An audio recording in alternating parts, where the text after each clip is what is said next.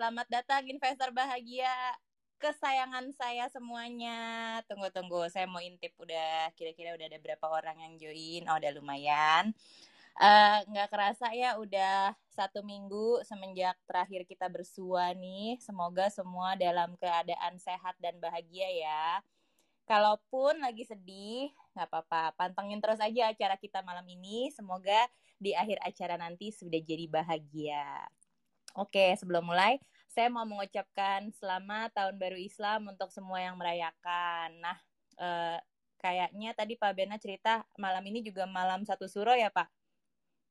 Iya, semalam malam satu suro. Ini hari satu suro juga kalau kalian. Oh, ini Jawa. Hari satu suro. Nah, eh, ini kan katanya salah satu pantangannya nggak boleh keluar rumah. Jadi emang udah bener eh, kita semua ngumpul di sini, di rumah aja, dengerin Clubhouse. Pokoknya eh, biar malam satu suro ini makin syahdu ya, Pak.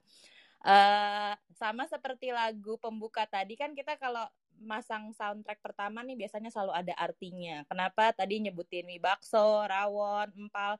Kayaknya kita akan sering dibuat ngiler malam ini. Jadi saya sarankan sebelum kita ngobrol sama bintang tamu hari ini, siapin dulu snack atau minuman seger, biar dua jam ke depan kita akan uh, ngobrol-ngobrol dengan tanpa gangguan. Saya ingin menyapa dulu nih host-host kesayangan saya. Hai Kak Jessica. Jessica-nya ada dua sekarang. Saya mau menyambut. Jadi yang satu ada Kak Jessica yang sudah biasa bertemu, satu lagi namanya Jessica Rumenda yang sekarang akan jadi tambahan baru di room kita. Hai hai. Hai Mbak Ori. Masih pada kemute ya. Hai Kak Jessica. Ini yang satu J J, yang satu Jessica ya. Hai Pak Wudi, apa kabar? Baik baik Ori, selamat malam. Jadi lapar nih.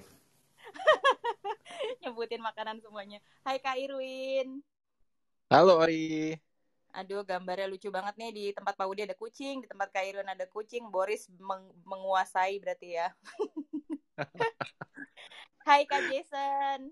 Halo Kak Ori, malam. Sehat-sehat? Sehat. Nah, keren. Hai uh, Kak Billy, apa kabar? Halo Ori, halo semuanya. Wah, fotonya ganti nih kayaknya nih. Aku baru mengupdate. Fotonya langsung di U K loh Kak Billy. Gila, iya kan, international loh. Hai Pak Bernard, apa kabar? Halo Ori, senang selalu. Senang banget kehadiran Pak Bernard. Uh, sebelum aku uh, ngejelasin tentang room saham bahagia, aku punya sedikit pantun. Soalnya tadi ada yang request, Kak, kok nggak pernah pantun lagi sih? Kangen. Yeah, padahal karang. Oke, okay. Ayam rica-rica dan mie bakso. Para host bahagia, I love you so. Yeah. Cakep, cakep, cakep. Nggak pakai cakep, cuma gitu doang. Ada ada satu lagi buat uh, investor bahagia. Empal gepuk dimakan pakai pasta. Salam peluk untuk investor bahagia semua. Yeay. Yeay. Cakep, cakep. Saya, saya kayaknya hore sendiri ya. Oke, malam ini tuh saya lumayan kaget. Karena tadi saya sebelum mulai ngecek, tiba-tiba di investor saham bahagia udah ada empat ribu sembilan ratus aja loh follower dan membernya. Terima kasih banyak. Jadi kayaknya saya nggak bisa ngomong kalau ini room kecil lagi ya. Mungkin ini efek minggu lalu ya, room kita arak setelah kedatangan Cicu Ai sama Pak Hong. Nah, yang ketinggalan, podcast kita udah naik ya di Spotify Investor Saham Bahagia. Bisa juga cek linknya di Instagram kita at investor bahagia. Nah, bagi yang pertama hadir, selamat datang. Room ini pokoknya menyambut semua orang, mau investor muda, investor pemula, senior, atau yang baru banget. Kita semua bisa kenalan sama dunia investasi di sini. Pokoknya nih di room ini harus santai, harus ketawa, harus belajar hal-hal baru deh dari tamu-tamu kita yang luar biasa. Jangan lupa disclaimer on ya, kalau sepanjang acara ini ada bahasan atau menyebut saham tertentu, ini bukan ajakan atau rekomendasi buy dan sell, melainkan opini pribadi dari narasumber kita. Oke, sebelum mulai, room ini tidak lengkap sebelum kita market update. Ko Billy, ada market update apa nih? Iya, oke Ori. Mungkin kalau market kita update-nya mungkin dua hari ini ya agak sedikit volatile ya Ori ya. Kita tahu dia apa. Seru ya. Dua hari terakhir ini emang seru banget ya. Ada saham yang dijual, di, apa orang-orang jual saham untuk beli saham tertentu gitu kan. Nah jadi apa memang marketnya agak sedikit uh, volatile ya. Tapi sebenarnya kalau kita lihat secara regional, ini sebenarnya sih uh, lumayan oke okay ya Ori ya. Kalau kita lihat U S itu apa stock marketnya uh, terus bikin all time high ya. Dan yang lebih bagus lagi sebenarnya gini sih, kalau kita lihat sebenarnya tiga bulan terakhir itu kan uh, leadership adanya di saham-saham teknologi di Nasdaq aja ya gitu ya, mm-hmm. yang all time high. Per dua atau tiga hari lalu itu indeks S and P equal weight itu udah break all time high juga gitu. Nah, setelah mereka udah sideways mungkin tiga bulan, empat bulan lebih gitu ya.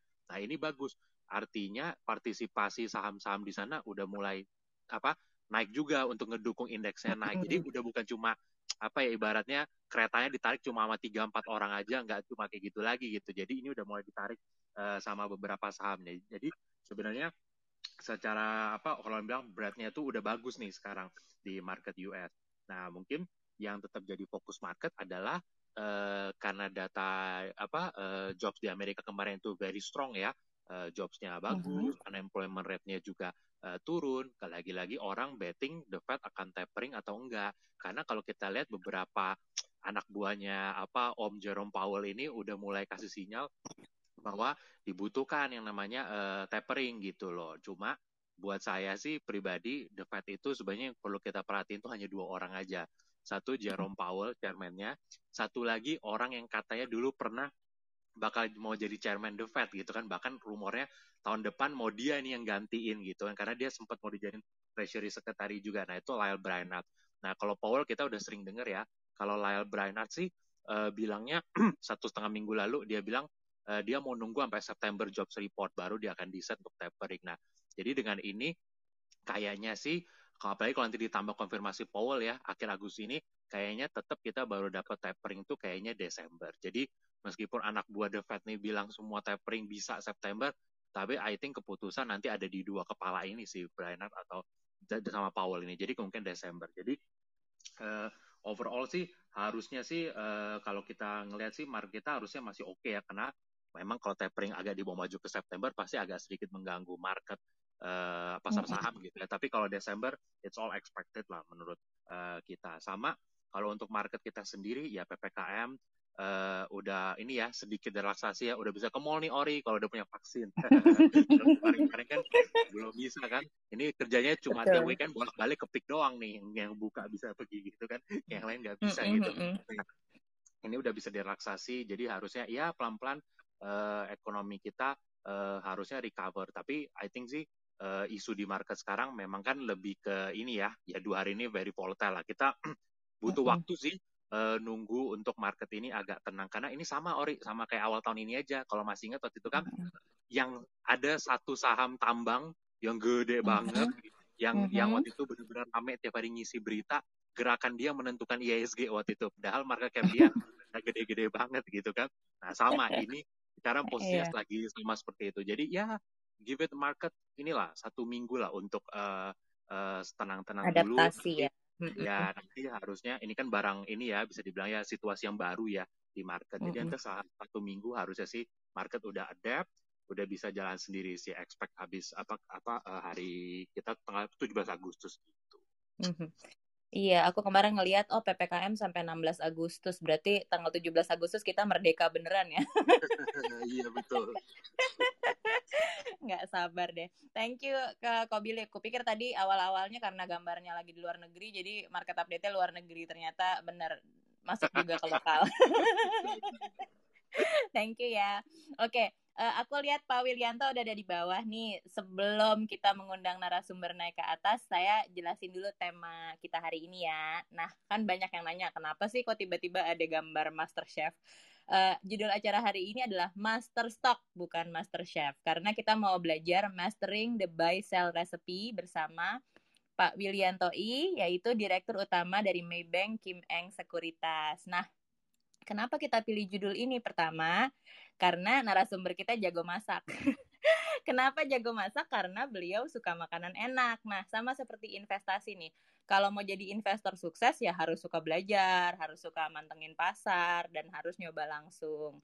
Nah, kedua, Bapak Willy ini pernah bekerja sebagai analis di Indos West, uh, Wikar Securities Indonesia, di Standard Chartered Securities Indonesia, lalu beliau bergabung jadi senior analis di C L S A yang cover sektor plantation, ASEAN, dan otomotif. Sebelum akhirnya beliau jadi Head of Research di Nomura. Nah, di Maybank Kim Eng Sekuritas juga Pak Willy pernah jadi Head of Research sebelum akhirnya beliau ditunjuk jadi C E O. Nah, dengan semua pengalaman ini rasanya beliau paling cepat, paling tepat ya kalau ditanya soal resep sukses berkarir di pasar modal. Tunggu sebentar, saya mau panggil Pak Wilianto dulu. Siap-siap ya Pak. Ya, undangan sudah ada. Mari kita nanti berikan sambutan hangat khas investor bahagia ya kawan-kawan. Yeay, selamat datang Pak Willy. Halo, selamat malam Pak Willy. Selamat malam, Bil. Ya, selamat, selamat malam, malam Pak Willy. Budi, Billy, thank you.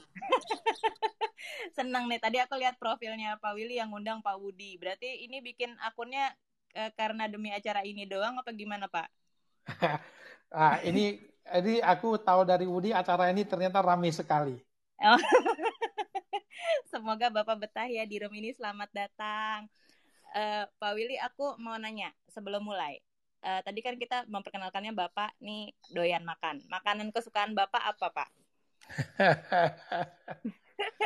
Biar pada lapar, Pak. Oke, okay. Kita mulai dari yang sederhana aja. Sebenarnya kan makanan uh, makanan apa? Makanan wajib Indonesia itu yang nggak pernah salah itu kan uh, K F C sama Indomie. Tapi kita jangan bicara itu nanti kolesterol naik semua tuh ya. Itu aku jarang ketemu tuh ada yang kalau ada yang ada yang nggak suka tuh, apalagi kalau masak Indominya dikasih K F C, nah itu jarang jarang ada yang nolak tuh. Uh, tapi kalau makanan saya sehari-hari itu yang saya seneng itu memang simple aja sih, terutama akhir-akhir ini itu saya demennya itu nasi sayur Medan misalnya ya, karena kombinasinya lima puluh persen sayur, lima puluh persen uh, uh, karbo, jadi uh, uh, belum berasa berasa healthy lah ya, dan memang itu kan uh, kan kata orang itu taste is acquired ya, jadi uh, terasa itu kesukaan itu dari kecil kan, memang kita makanannya dari situ kan, dari dari daerah Medan Sumatera ya. Durian nggak pernah kalah ada ya, memorinya ya Pak ya, ah durian nggak pernah kalah gitu kan, nggak pernah salah itu gak pernah gitu salah. Kan setuju setuju hmm. Nah, durian tuh kayak saham tuh, suka atau nggak suka tuh. Betul. Yang suka ketagihan. Ih Bapak, emang gak salah ngajak Bapak ngobrol soal makanan. Nah sekarang saya mau nanya, makanan pertama yang Bapak belajar cara masaknya apa? Terus siapa yang ngajarin Pak?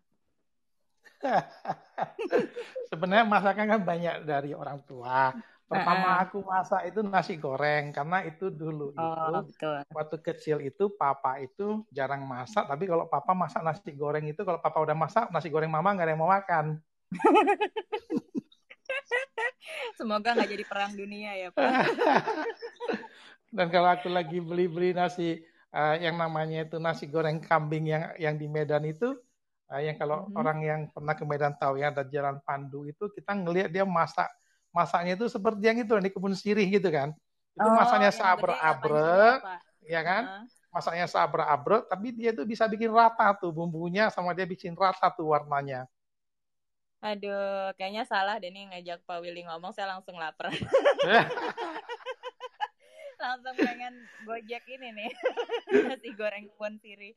Nah, Bapak, eh, terima kasih udah jawab pertanyaan konyol saya. Soalnya saya nggak jago urusan pasar modal sama investasi, Pak. Jadi saya jagonya seputar makanan aja. Nah, yeah. biar, biar lebih berbobot nih ya, saya hmm. mengundang teman-teman host saya untuk uh, nimbrung. Mungkin, uh, oh, yang pertama benar saya ngundang Pak Budi aja. Soalnya saya dengar-dengar Pak Willy sama Pak Budi nih bukan kenal di sini, tapi goes way, way back banget nih hubungannya. Kak Budi boleh sharing nggak kenangan manis apa sama Pak Willy? Wah, kalau kenangan manis, sorry, banyak banget ya. I think uh, selalu seru deh sama Willy. Dan jujur sih, sebagian besar tentunya berkaitan dengan dunia kuliner dan saham. Dan kalau saya ingat-ingat mungkin berat badan saya itu rekor tertingginya adalah sewaktu saya itu masih aktif kerja bareng Willy, masih satu tim sama dia. Di, dari dari dari cara ceritanya tadi aja udah kebayang gitu kan betapa uh, passionate soal makanan dan soal saham. Dan uh, kalau resep Indomie pakai K F C itu susah banget ditolak ya. Apalagi sambil ngobrol ide-ide baru, terus uh, sambil sambil ngomong apa uh, perkembangan yang ada. Di, uh, saya ingat betul waktu Willy cabut dari investment bank tempat kita kerja sebagai satu tim, banyak banget yang berduka kehilangan kolega yang senantiasa bahagia dan senantiasa punya ide makan apa malam ini gitu. Dan, uh, juga saya ingat uh, Willy sebagai pribadi yang selalu gimana ya positif dan uh, selalu very generous terhadap uh, even orang-orang yang baru banget masuk ke market. Saat uh, ini ya uh, call kita belum benar dan saat dimarahin klien pun suka Willy itu datang kasih semangat, itu yang yang luar biasa. Dan uh, memang paling enak ngobrol itu sama teman yang suka berbagi ya, kita bisa bertumbuh bersama dan mungkin uh, dari dari sini uh, kita bisa langsung masuk ke, ke uh, pertanyaan ya kalau boleh Ori, mungkin boleh boleh langsung kita minta kayaknya Pak Willy-nya untuk berbagi. Betul, kayaknya emang Pak Willy cocok banget ya jadi bintang tamu kita ya. Jadi ikonnya investor saham bahagia. Silakan Pak Budi. Oke oke Will, kalau boleh izin ya tanya ya. Dunia, Silakan, dunia kita ini kan dunia yang suka orang itu susah paham gitu, dan the Willy kan datangnya itu dari ini ya, dari Kota dari kecil, kisaran, kisaran ya, dari kampung yeah. lah ya. Nah. So kalau kerja sebagai analis saham, kira-kira reaksi mereka gimana? Dan the, yang lebih penting lagi, bisa nggak mereka itu paham? Ini sebenarnya kerjaan apa tuh Willy ini? Iya, jadi saya datangnya dari Kisaran, jadi itu kampung, kota kecil di tengah-tengah perkebunan sawit. Jadi kalau naik sepeda aja kita keluar, naik sepeda aja dan nyampe itu kebun sawit. Kita biasa suka nyasar tuh di kebun sawit. Sengaja menyasarkan diri. Jadi sore-sore baru nyari jalan pulang. Karena mesti ingat bagi yang belum pernah, sawit itu ditanam itu barengan sama semua jaraknya, pohonnya. Jadi kamu belok kanan, belok kiri itu sama aja. Nggak ada yang bisa ditandain. Ya. Ya. Itu yang selalu membuat kita waktu kecil itu demen banget siang-siang pergi pulang-pulang sampai kadang-kadang kalau salah malam baru nyampe, ya kan? Nah balik lagi karena kita anak kampung, eh, ketika kita kita saya bilang ke, ke keluarga orang tua eh, ke, bahwa saya bekerja di di bidang eh, pasar modal, reaksi pertama mereka waktu itu, lu tahu nggak sih banyak orang yang kehilangan harta, kehilangan uh, uh, baju dan celana gara-gara uh, main forex? Gua bilang itu beda, ya main forex, main future emas, ya itu mereka itu anggap itu sama semua. Ya itu juga mereka tidak tahu bagaimana dan bagaimana caranya. Mereka hanya pernah dengar bahwa ada teman-teman yang dulunya uh, bisnisnya sukses, banyak yang kehilangan tabungannya mereka itu hanya karena Karena spekulasi. Itu spekulasi. Saya rasa itu banyak terjadi di tahun delapan puluh tujuh ketika oil boom tujuh puluhan dan kemudian di delapan puluhan. Yang yang kena hit sama sama tight money policy sama resesi di awal sembilan puluhan kalau saya nggak salah. Emas okay. kan dulu juga pernah melambung tinggi kemudian collapse. Ya. Coba jelasin nggak bedanya spekulasi sama investasi ke orang-orang di balik di kampung ya, Wil? Ya, ini sebenarnya sih pasar modal ini kan baru mulai bertumbuh itu kan benar-benar ketika ketika tahun sembilan puluhan, pertengahan tahun sembilan puluhan lah baru mulai. Walaupun pasar modal itu tahun delapan puluhan sudah ada, Unilever sudah ada, Astra sudah listed beberapa company, tapi waktu itu kan kebanyakan yang investasi hanyalah investor asing. Uh, investor retail itu atau investor lokal itu kan sangat sedikit dan uh, apa namanya itu uh, uh, aset manajemen yang lokal itu juga relatively uh, kecil waktu itu. Jadi market didominasi sama yang asing. Jadi pengetahuan masyarakat terhadap pasar modal waktu itu memang sangat sedikit. Inilah yang pelan-pelan itu uh, uh, kita sangat bersyukur bahwa pelan-pelan ini sudah mulai tumbuh uh, dengan sangat baik. Dan sekarang ini kan investor lokal ini sudah dua per tiga ya, enam puluh sampai enam puluh lima persen dari dari transaksi value uh, per hari. Jadi ini adalah sebuah banyak adalah sebuah kemajuan ya. Dan orang-orang mulai mengerti bahwa investasi di pasar modal itu kita boleh milih mau jadi spekulator, trader, atau mau menjadi benar-benar investor. Ya, ya, ya. Sesuatu fenomena yang susah dibayangkan ya pada waktu itu bahwa local investor akan begitu dominan. Betul, betul. Oke, okay, oke. Okay. Mungkin kalau boleh ini juga Will, sebagai analis yang udah punya pengalaman panjang ya, dan tentunya udah ngelewatin berbagai major crisis sembilan puluh delapan, dua ribu delapan, dan tentunya dua ribu dua puluh. Mungkin boleh berbagi cerita, apakah setiap kali kalau sedang melewati krisis itu selalu merasa bahwa semuanya akan oke okay nanti pada akhirnya, things will work out in the end, atau sempat ada perasaan kayak gimana ya, perasaan takut bahwa mungkin kali ini krisisnya bakal beda, mungkin akan sangat panjang, bahkan permanen gitu, saya mesti ganti karir nih, nggak bisa nggak bisa stay di market. Pernah nggak itu terjadi, Bill? Sebenarnya sembilan puluh delapan itu banyak yang ganti karir ya. Oke. Okay. Nah, waktu itu kita anak kampung nggak punya pilihan aja, stay di market.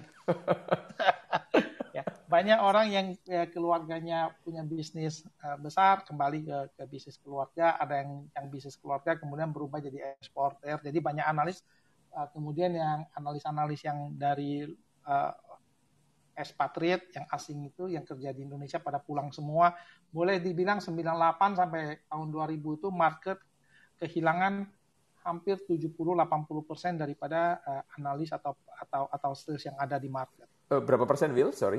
tujuh puluh sampai delapan puluh persen wow. Hilang semua. Wow. Jadi ketika market itu booming lagi dari dua ribu lima sampai dua ribu delapan ya.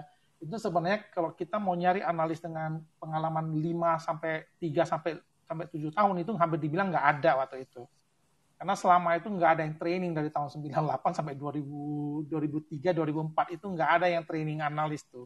Nggak ada analis baru yang masuk orangnya itu lagi, itu lagi gitu kan. Nah, jadi itu saat itu baru market itu baru mulai berkembang.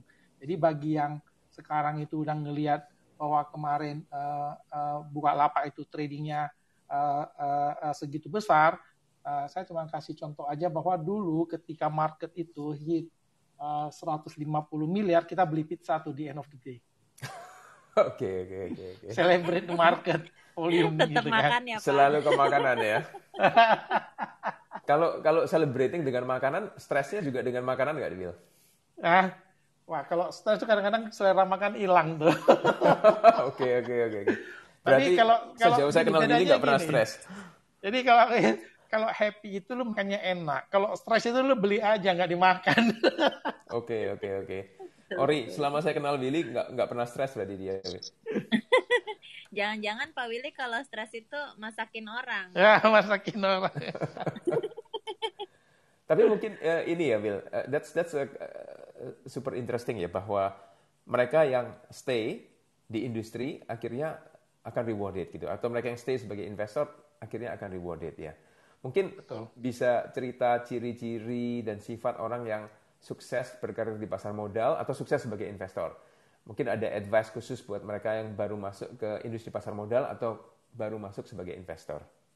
Ya, jadi tadi yang saya kategorikan itu investor, trader, master trader, atau spekulan. Ya, kalau spekulan itu kan ikutin tren ya. Jadi dia tidak ngerti pun dia ikut. Yang penting pokoknya itu seperti uh, pasang nomor, pokoknya ikut aja lagi rame mana, nah, itu ikut. Uh, itu yang menurut saya itu paling bahaya. Tapi paling gampang, kan timbang ikut doang, tinggal tinggal nunggu untung apa rugi doang. Yeah. Yang paling susah itu sebenarnya itu adalah master trader. Karena kalau master trader, untuk berhasil, kamu itu harus benar investor, orangnya itu harus benar-benar di depan screen dan benar-benar bisa bisa mengetahui kapan market mau naik, kapan market mau tutup dalam hitungan detik, ya kan? Di mana itu sebenarnya super susah dan tidak dianjurkan bagi yang bukan yang benar-benar profesional. Dan even di seluruh dunia saja yang benar-benar berhasil ya, kita tahu juga tidak banyak kan. Okay. Even Soros ketika dia dia menghajar pound sterling aja tidak bisa berulang ber, ber, berkali-kali kan. Itu hanya satu dua kali mereka yang make a big, big bet dan mereka menang. Nah, yang paling gampang itu Uh, yang paling gampang itu sebenarnya itu jadi investor. Karena pada dasarnya investasi saham itu kita harus ingat, ini pasar modal ini bukan forex, bukan uh, uh, uh, komoditi, ini benar-benar Anda itu kongsian kam, uh, bikin company dengan orang. Bedanya adalah kalau saya buka toko nasi goreng dan saya ajak Udi join, ketika Udi mau jual nggak ada yang mau beli, ya kan? Tapi ketika itu toko nasi gorengnya eh, itu ada ber, bertumbuh dari satu menjadi seribu toko, kan kita sama-sama enjoy. Nah, bedanya di pasar saham adalah dibikin pasarnya secara transparan dan terbuka, sehingga ketika Anda mau ikut join, karena angka Anda yakin bahwa bisnis ini bagus, dan maka tumbuh berkembang bersama dengan bisnis itu. Bedanya cuman kalau saya joinan dengan Woody, Woody bisa datang ke tempat saya, Will tambahin garam dong, Will kurangin kecap dong, jangan jangan kasih cabai dong. Masih bisa ini. Kalau kita di pasar saham, kita ngikut aja deh, lebih pinter dia. Pokoknya saya percaya dia run the company, saya ikut. Nah, jadi sebagai investor itu, kita harus ingat, yang kita beli itu apa? Saya itu ikutan join loh. Saya mau join sama Astra, walaupun saya punya selembar, saya itu pemilik perusahaan Astra, walaupun cuma selembar. Kalau Astra maju, saya ikut maju. Kalau Astra uh, bangkrut, saya, saya ikut bangkrut. Saya, uh, investasi saya hilang. Jadi yang kita beli itu bisnis, bukan sahamnya. Saham itu hanya representasi daripada bisnis itu sendiri. Nah, ini yang menurut saya itu paling gampang, karena kan saya semua tebak-tebak. Kita ambil yang contoh yang paling yang paling hot dua hari terakhir di Bukalapak. Ya, kan pertanyaannya kalau Anda mau beli atau tidak, but saya tidak tidak rekomend apa-apa ya. Ya. Uh, ini saya cuma bilang kalau kamu mau beli atau tidak mau beli, keputusan Anda itu harus didasarkan bahwa menurut Anda itu Bukalapak itu kedepannya itu akan berhasil nggak? Akan menjadi perusahaan yang jadi besar dan menguntungkan apa enggak? Kalau iya Anda beli, kalau enggak jangan dibeli. Kan lebih gampang dong mikirnya. Ini company jadi apa enggak jadi gitu kan? Kita harus ingat, di Amerika sendiri kita lihat, uh Amazon hebat, uh Google hebat, gitu kan, uh Apple hebat. Kita lupa ada Yahoo, ada lain-lain, ada Netscape, ada yang lain-lain yang sudah hilang, gitu kan. Jadi hmm. tidak semuanya berhasil. Sama dengan bisnis itu. Kita mau joinan buka toko sama orang, kita juga berpikir, ini orang bisa berhasil nggak nanti tokonya? Ini sama aja. Bedanya cuma kalau di tengah jalan Anda butuh uang, di tengah jalan Anda tidak suka, udah tidak suka lagi, Anda bisa jual setiap saat. Tapi konsepnya tetap sama, kongsian bisnis. Bedanya cuma saya punya dikit, dia punya banyak, jadi saya ikut aja. Oke. Ini oke. Yang banyak orang lupa. Ini ini reminder yang yang ke super timely ya Will ya. Tingkat apalagi dengan backdrop apa yang terjadi saat ini di market. Dan soal jadi investor itu jauh lebih mudah daripada daripada uh, ini ya daripada trader, kita ya? Itu uh. jadi trader atau profesi yang lain di market. Mungkin follow up questions-nya adalah misalnya nih uh, anaknya Willy itu akan ikutin seratus persen saran Willy soal karir, soal membangun the net worth dan the, ceritanya nih misalnya istri istri Willy juga uh, ikut juga deh, Willy maunya apa dia akan ikutin. Kira-kira saran Willy untuk starting point buat anak-anak gimana, Will? Apakah, oke, okay, saranin uh, coba dulu ke kerja di corporate, misalnya di tech companies, atau coba-coba di capital market. Dan kalau di capital market mungkin boleh tahu nggak uh, sebagai apa baiknya? Mungkin ada saran, saran-saran tertentu, Will. Thank you. Masalahnya anaknya nggak nurut. misalnya, misalnya nurut seratus persen. Kebetulan anak saya itu baru selesai, ya. baru selesai kuliah dan dia dan dia dapat di perusahaan yang tech company. Begitu okay. saya lihat prospeknya, saya juga nggak bisa bilang apa-apa, ya, okay. karena jalur karirnya itu di tech itu juga sangat bagus, ya. Jadi sebenarnya yang paling penting itu adalah suka atau nggak suka. Karena jadi balik lagi, kalau kita mau jadi uh, di pasar modal, pertanyaan pertama itu suka apa nggak suka. Ini durian nih. Ya, dulu ya. Ketika analis-analis yang training itu uh, masuk di, di yang yang yang bekerja barengan saya, saya selalu bilang sama mereka, kamu itu nggak usah khawatir. Kalau kamu itu suka dan kamu itu cocok, kamu itu akan bertahan dan kamu itu akan maju terus. Kalau kamu memang nggak ya. nggak di nggak di nggak dibuat atau dirancang untuk bisnis ini, jamin dua tiga tahun kamu pasti udah quit. Bukan cuma quit perusahaannya, kamu quit industrinya. Ya, ya, karena tekanannya ya. berat, kerjaannya berat, ya. Tapi balik lagi ke pertanyaan Woody, kalau misalnya itu masuk ke pasar modal, sebenarnya mulainya enaknya dari mana? Kalau menurut saya itu sebenarnya yang enak itu mulainya itu bisa dari mana saja, tapi yang paling benar itu adalah sebenarnya mulainya dari riset. Ya, dari riset, okay. karena dari riset itu kita mulai mendalami apa sih sebenarnya ketika kita membeli sebuah bisnis, seperti yang saya bilang kita kongsian bisnis, sebenarnya apa sih yang dilihat, kenapa sih perusahaan ini bisa berhasil. Sehingga kita kan dalam memilih perusahaan itu, kita itu selalu Bukan harus selalu benar, tapi kita itu selalu tahu apa yang kita beli dan apa yang kita beli dan mengapa kita membeli itu. Jadi ya. Kalau dulu saya bilang itu, salah itu nggak apa-apa, sering salah, nggak apa-apa. Yang penting lu tahu kenapa lu salah, jangan kok salah ya, kok turun ya, tapi nggak tahu kenapa gitu loh. Oke, oke, oke.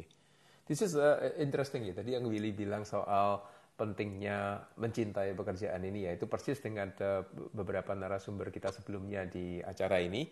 Dan uh, juga yang kedua ya Will, uh, uh, saya ingat-ingat uh, benar yang Willy sering bilang bahwa kerjaan sebagai analis itu kelihatannya super prestisius gitu, dalam arti interview C N B C, interview apa gitu kan, yang yang mungkin Willy baru lakukan. So kelihatannya semuanya serba wah, tapi dibalik itu semua tuntutan kerja kerasnya itu kan luar biasa ya. Betul. Dan uh, itu nggak gampang untuk bisa staying di di bisnis ini. Tapi itu kalau kita bicara soal uh, staying di industri pasar modal. Sekarang kalau soal staying sebagai investor, Will, di, di saat market susah, di saat market itu nggak favorable kondisinya, misalnya kayak kondisi tahun lalu. Pernah nggak sebagai orang yang pernah melewati beberapa krisis, Willy itu menarik investasinya secara total dari market? Atau selama ini selalu stay investing, tinggal bobotnya dinaik turunin? Uh, kalau saya pribadi, karena saya suka sama market dan saya percaya dengan industri ini, uh, dan tadi seperti konsep, kalau saya boleh uh, kongsian, boleh joinan dengan company dan orang yang punya bisnis, maka saya akan ambil kesempatan itu. Ya, karena itu selama penga- uh, karir saya di sini, dua puluh lima tahun lebih di pasar modal, saya itu nggak pernah nggak nggak invested. Cuman memang okay. Waktu awal tentu investasinya kecil, karena duitnya nggak ada, ya kan? Yeah. Uh, uh, apakah saya itu pernah coba time the market? Ya, ya. Tapi biasanya kita coba time the market juga, kita itu tidak akan pernah. Kita harus percaya ini. Kita itu tidak pernah, karena sangat sulit untuk menjual di harga tertinggi dan membeli di harga terendah. Nggak akan nggak akan pernah. Jadi kalau kita percaya bahwa Indonesia ini masih akan tetap bersatu dan masih akan tetap maju, tidak akan menjadi negara yang hancur-hancuran, maka semua bisnis yang benar itu kan akan maju terus. Jadi tinggal kalau kita ngerasa harganya kemahalan atau lagi ekonomi lagi kurang bagus, mungkin kita cepat-cepat keluar. Kalau udah turunnya terlalu banyak, ya jangan keluar lagi, malah beli. Seperti ketika tahun dua ribu, ketika pertama kali turun kan turunnya dalam sekali. Yeah. Ya, buat kita kan gampang tuh kalau kita cepet-cepet tahu ini kayaknya ada yang nggak beres, kita jualan, iya. Tapi kan banyak orang yang terlambat. Nah, yang paling berbahaya itu adalah ketika kita itu kehilangan kepercayaan. Misalnya, kita pegang perusahaan yang bagus, ya, katakanlah blue chip, perusahaan I D X tiga puluh. Ketika dihajar sampai ke bawah, ya, itu indeksnya turun banyak, kita itu jualan bukan beli, karena kita Padahal kita percaya itu perusahaan I D X tiga puluh tidak akan ada yang bangkrut gitu kan. Oke, oke, Jadi oke, ini oke. ini adalah sesuatu yang uh, uh, kita harus ingat bahwa ketakutan dan uh, pengertian itu itu adalah dua hal yang sangat berbeda. Kita itu boleh takut, tapi kita harus ngerti kenapa itu turun. Oh ini pandemi, akan berakhir nggak nih pandemi? Akan. Akan hancur nggak Indonesia? Enggak. Kalau ini company-nya akan hidup apa enggak? Hidup. Kalau gitu saya lima tahun lagi company-nya akan lebih bagus apa enggak? Iya. Akan tumbuh enggak? Iya. Jadi saya beli apa saya jual? Saya beli. Oke, simple oke, kan oke. Sebenarnya. Makanya saya bilang sebenarnya menjadi investor itu akan jauh lebih gampang. Karena kita cuma mikir ke depannya ini Bukalapak akan berhasil apa enggak di tiga, lima, sepuluh tahun ke depan. Kan jauh lebih gampang dong daripada mikirin besok diguyur apa enggak itu saham. Ya, ya, ya. Jam berapa akan diguyur, jam berapa bottomnya. Susah kan? Besok pasti enggak, Wil. Besok aman. Besok enggak mungkin A R B ya, Pak. Enggak mungkin A R A juga. Ya kan nebak itu kan lebih susah kan. Kalau lebih gampang nebaknya akan jadi seperti Amazon kan nanti dia lima sampai sepuluh tahun ke depan. Ya kan? Apa bedanya seratus dua ratus rupiah sekarang kalau dia akan jadi Amazon atau akan jadi seperti Apple, akan jadi seperti Google, atau jadi seperti Alibaba? Iya, iya, iya. Cuma pembulatan jadi, aja ya angka itu. Iya, itu ya pembulatan aja. Oke, oke. Di mana sebenarnya apa yang Willy bilang tadi itu implies bahwa dalam jangka panjang market itu tendensinya akan naik sesuai dengan kondisi uh, ekonomi negara gitu ya. Tentu ada pertumbuhan makin berkembang. Lantas kenapa dengan backdrop seperti itu orang masih bisa rugi gitu di market sebagai investor ya? Kalau sebagai trader ya, eh, eh, mungkin mudah dimengerti, tapi sebagai investor pun kadang-kadang masih bisa kenapa? Eh, kesalahan terbesar apa gitu dalam eh, pengamatan seorang Wilianto? Karena kan sama seperti bisnis. Kita kita bilang, "Ih, restoran tuh lagi rame tuh, buka eh, kedai kopi, itu kopi-kopi. Mau kopi A, kopi B, kopi C gitu kan. Wah, semuanya bisa." Tapi kan yang berhasil di kopi kan nggak banyak. Oke. Okay. Yang berhasil di restoran kan nggak banyak. Ya kan? Yang bisa jadi McDonald kan cuma McDonald doang, ya kan? Jadi uh, uh, mungkin kemudian ada Burger King, gitu kan? Ada yang lain-lain lagi, ya. Tapi kan uh, terpilih, nggak semua orang bikin, semua orang berhasil. Nah, jadi sehingga kita ketika menjadi investor, ketika kita percaya perusahaan ini prospek, prospeknya bagus, kita beli. Tapi kan kita harus tetap ngawasi, berjalan sesuai dengan rencana nggak? Kalau okay. sudah tidak, saya udah perlu jual nggak? Ini toko nasi goreng gua sama Wudi udah dari satu toko jadi sudah jadi seratus toko nih. Nah, tapi dari seratus toko itu masih bisa jadi seribu toko apa enggak? Oh enggak, karena William sama Wudi sekarang umurnya udah sembilan puluh tahun, enggak ada lagi yang mau ngurusin itu kan. Ya udah, mendingan gua jual, gua likuidasi, kita kita jalan-jalan aja duitnya gitu kan. Okay. Kita pindah ke sektor yang lain, kita pindah ke company yang lain. That's the beauty ya, di market bisa pindah-pindah sektor, bisa pindah-pindah company. Betul. Ya, ya, nah, ya, ya. Kalau lu cepet, lu masih bisa pindah dengan harga premium kan gitu kan, ketika bisnisnya masih bagus. Jadi understanding the trend, understanding the underlying industry itu sangat penting. Oke, oke, oke. Mungkin pertanyaan tapi terakhir. Ingat ya, Mm-mm. sorry. Investasi itu model begitu yang kita memilih seperti kita kongsian bisnis dengan orang, tidak ada glorinya ya. Tidak, itu cuma ada profit, nggak ada glory. Nggak ada yang bisa taruh di Instagram, eh hari ini gue untung sekian persen, besok gue untung sekian persen. Nggak ada. Oke, oke, oke, oke. Mungkin uh, ini ya, Will, bicara bicara soal uh, soal cara menganalisa ya, tadi uh, picking winner gitu. Kan semua orang taunya Willy itu analis fundamental yang senior dan terkenal. Bagaimana opini Wilianto soal analisa teknikal atau chart ya? Pakai nggak Will analisa teknikal ini atau sama sekali nggak mau sentuh? Mungkin itu pertanyaan saya. Sebenarnya buat orang yang investasi jangka panjang itu kita lihat juga Warren Buffett itu dia nggak akan pakai teknikal. Karena yang dia lihat nih company sekarang, ini company akan jadi gede apa enggak. Saya kamu beli Amazon sepuluh dua puluh tahun yang lalu itu akan jadi gede apa enggak. Itu sama seperti SoftBank itu beli-beli semua perusahaan invest-invest di kanan sama ke, ke kanan kiri, dia akan lihat itu company ada prospek apa enggak. Oke, okay, itu kalau Warren B. Kalau Willy? Nah, kalau saya, karena saya kerjanya sebagai analis, saya itu tetap memperhatikan. Tapi kita harus ingat fungsi beda, fungsi antara fundamental analis dengan technical analis. Fundamental analis itu mengerti bahwa perusahaan ini bagus atau tidak, akan terus berkembang atau tidak.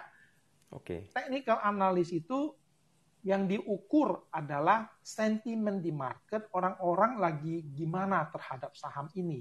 Jadi yang diukur itu sentimen bukan fundamental. Makanya dia pakai resistance, pakai support, triangle formation, hammer, apa segala macam dia pakai kan. Elliott wave, semuanya dipakai. Ya, itu kan sebenarnya cuma mengukur semua sentimen investor seperti apa. Jadi kalau bagi orang-orang yang benar-benar mempermastery in the market ini sebenarnya dia memakai fundamental untuk melakukan stock picking dan memakai technical untuk me- untuk men-fine tuning dia punya timing. Oke, okay, oke, okay. oke. Okay. Tapi kalau kamu mau invest doang, mau fungsi bikin bisnis, nggak usah dipikirin lah. Oke, okay, oke, okay, oke. Okay. Ya, Excellent. Jadi itu uh, fungsinya buat uh, uh, beda-beda ya, buat beda-beda uh, uh, usage pemakaiannya. Okay. Clear, Willy. Thank you. Uh, oke, okay, Ori. Kayaknya tadi ngomongin pola-pola mungkin seru juga kalau di analitik eh, uh, technical analysis ada pola ayam geprek ya Pak. Kayaknya saya akan langsung bisa melihat kalau candle apa gitu-gitu aku nggak paham-paham Pak. Mungkin kalau kelihatan-kelihatan ya. Iya, kalau ada pattern kayak nama-nama makanan pasti uh, lebih cihuy. Terima kasih. Kayaknya ini uh, kita berasa didongengin nih. Seneng banget ya bisa uh, dengar pengalamannya Pak Willy. Terima kasih loh udah mau sharing. Sekarang aku uh, mau ngundang Kak Billy deh. Kak Billy uh, biasanya suka ada pertanyaan nakal-nakal nih. Kak Billy. Ya, halo. Uh, thank you, Ori. Halo, selamat malam Pak Willy. Eh, okay. Malam, Bill. Kalau Cody nanya mungkin lebih ke bagian ramah tamah ya, biasa di awal. Kalau biasa udah masuk ke saya udah agak bagian serius dikit nih. Oke. Okay. Jadi Pak Willy mungkin kan kalau ini kan Pak Willy kan apa fans and food lover ya bisa dibilang ya. Nah, kalau soal makanan kan kita tahu nih Pak, apa ada makanan prasmanan gitu ya Pak ya, kita ngambil sendiri. Ada set menu nih, biasa dirancang sama chefnya nih untuk kita nih sesuai yang kita mau kan. Nah, buat saya ini kan mirip ya Pak ya dengan investasi saham sendiri, apa eh, sama kayak juga eh, kayak beli reksadana gitu ya, prasmanan dan set menu ini. Nah, kalau menurut Pak Willy sendiri itu kapan se- seorang itu harus investasi itu mungkin cocoknya dia di reksadana atau mana kapan juga dia lebih cocok investasi sendiri gitu Pak? Apa mungkin soal pengalaman, ilmu atau ini soal modal juga Pak gitu? Iya, jadi kalau beli reksadana itu kan set menu ya. Jadi kita terima aja uh, uh, yang sudah ada, sudah diatur racikannya, sudah diatur rasanya oleh orang yang sudah benar-benar uh, sudah benar-benar ahlinya. Tapi uh, ada orang yang suka, ada orang yang tidak suka. Kalau menurut saya itu sebenarnya racikan di investasi saham, kapan beli sendiri, kapan beli reksadana adalah kita membeli reksadana itu kalau kita merasa kita tidak punya kealihan untuk uh, uh, memilih ya saham satu persatu, atau kita tidak punya waktu untuk mencari-cari tahu dan me- melakukan uh, uh, riset atau membaca yang cukup atau tidak suka gitu ya, suruh disuruh baca report, laporan-laporan keuangan, report-report analis yang jelimet ya, maka reksadana itu uh, itu adalah pilihan yang tepat karena ada orang yang melakukannya untuk Anda. Tapi kalau Anda uh, benar-benar mau the thrill uh, of the investing, yang mau ngerasain sendiri dan suka, uh, maka mungkin memilih saham sendiri itu hidup itu jauh jadi jauh lebih berwarna lah ya. Iya, oke. Okay. Jadi ya. Kalau misalnya mau jalan-jalan aja Pak, wisata kuliner ya mungkin apa investasi reksadana lebih cocok ya Pak ya. itu itu sama kayak aku kok Billy. Nih sekarang Pak Wilianto ngomong ngomong apapun pasti aku ikutin, makan durian, nasi goreng, kambing, K F C pakai Indomie. Ini saya lagi nyatetin nih semuanya. Wah, lebih bahaya kamu. Gue bilang Indomie pakai K F C, kamu K F C pakai Indomie, banyakkan ayamnya daripada minyak. Betul Pak. Aduh, oke, okay, oke, okay, thank you Pak Willy. Nah, mungkin Pak Willy kan Pak Willy ini udah analis yang udah seasoned lah, udah puluhan tahun kan Bapak kan pasti jadi analis, dan Bapak juga kan pasti selama berapa dua puluh lima tahun ini kan Bapak pasti udah sering ya Pak ya ketemu ratusan manajemen-manajemen perusahaan atau mungkin ribuan kali kalau apa tambah I R yang segala macam. Nah, mungkin selama ini Bapak ada nggak sih kisah yang mungkin lucu, unik mungkin, atau mungkin Bapak kecewa gitu dengan manajemen perusahaan karena apa ya mungkin dia kasih guidance udah yakin banget nih ke Bapak, oh udah udah pas segini nih gitu, tiba-tiba yang keluar mengecewakan gitu. Mungkin bisa di-share Pak, mungkin ada pengalaman apa yang unik gitu. Sebenarnya kita ketemu banyak orang ya, ada yang super bullish, ada yang ada yang uh, terutama kalau uh, investor relation atau company itu kadang-kadang itu kan uh, mereka itu sangat passionate terhadap perusahaan mereka dan mereka itu selalu percaya bahwa perusahaan mereka itu bisa berkembang jauh lebih cepat daripada yang kita perkirakan ya. Tapi kalau fund manager itu sebenarnya yang paling mengesankan itu adalah saya pernah dapat ketemu satu fund manager, kita temenin ke satu perusahaan yang di I D X tiga puluh, perusahaan besar, kita arrange. Saya tahu ini kliennya besar ya, jadi kita arrange dengan senior management, kita nggak boleh masuk ya. Mereka meeting, kemudian mereka beli, mereka kemudian suka dan mereka mulai beli sahamnya. Jadi waktu itu saya pikir, wih ini investor gede belinya lumayan lah, kan kira-kira gitu ya. Yang yang membuat saya kaget itu adalah ternyata bahwa ini ini klien, dia beli perusahaan itu sebulan nggak selesai. Tiap hari beli terus. Dan tiba-tiba namanya itu muncul di top sepuluh shareholder. Itu adalah sebuah Uh, sebuah, kalau saya itu sebuah eh, kenangan yang menurut saya itu sangat berkesan sih buat saya ya.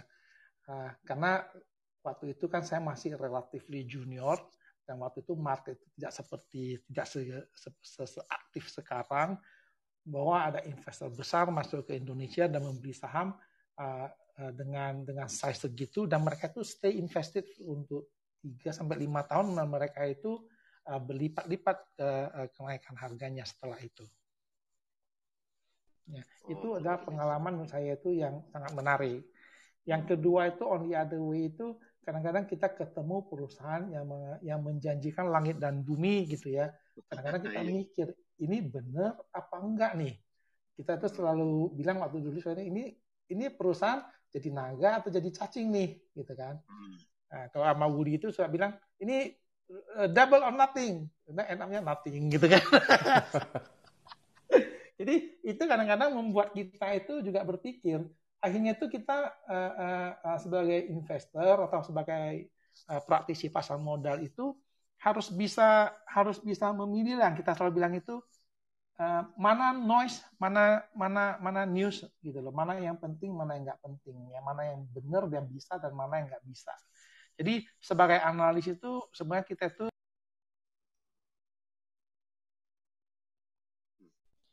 tunggu sebentar, kayaknya Pak Willy sinyalnya hilang. Hai, welcome back Pak Willy. Tunggu, suaranya belum di-unmute.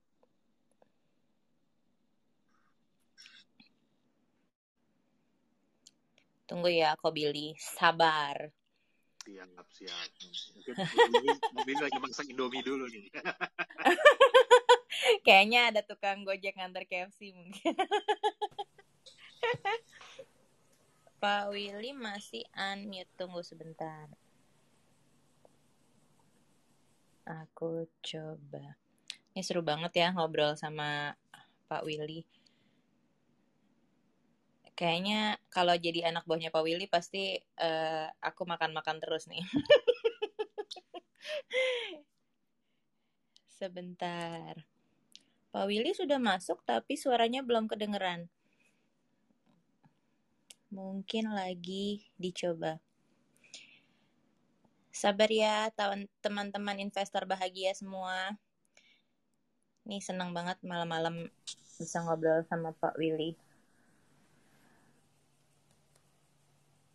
Oh, aku sangka yang unmute Pak Willy, ternyata Pak Wudi. Tunggu ya. Soalnya aku nggak bisa unmutein Bapak. Itu Ori ajain Rita kali. Oh iya, coba. Mumpung Pak Willy lagi mau connect, saya mau panggil, tadi aku lihat ada Kak Rita di bawah. Coba kita gangguin Kak Rita dulu ya. Mumpung. Hai Kak Rita, selamat malam.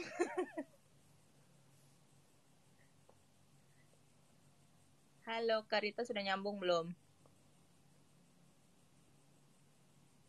Tuh, ini adalah misteri malam satu suro. Sabar ya, teman-teman. Aduh, seru. Tunggu. Hai, Kak Rita. Kayaknya sih sinyalnya baik-baik saja. Tunggu.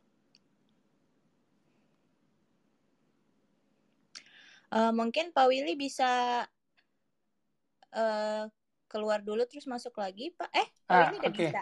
Hai, udah, udah bisa. Welcome back, Bapak. Thank you, ngedrop tadi. Iya, iya. Silakan dilanjutkan. Ko Billy tadi nyampe mana? Kata Ori tadi kirain ambil GoFood, Pak. Iya. Aku curiga sih nih. Udah sambil ada paket gitu.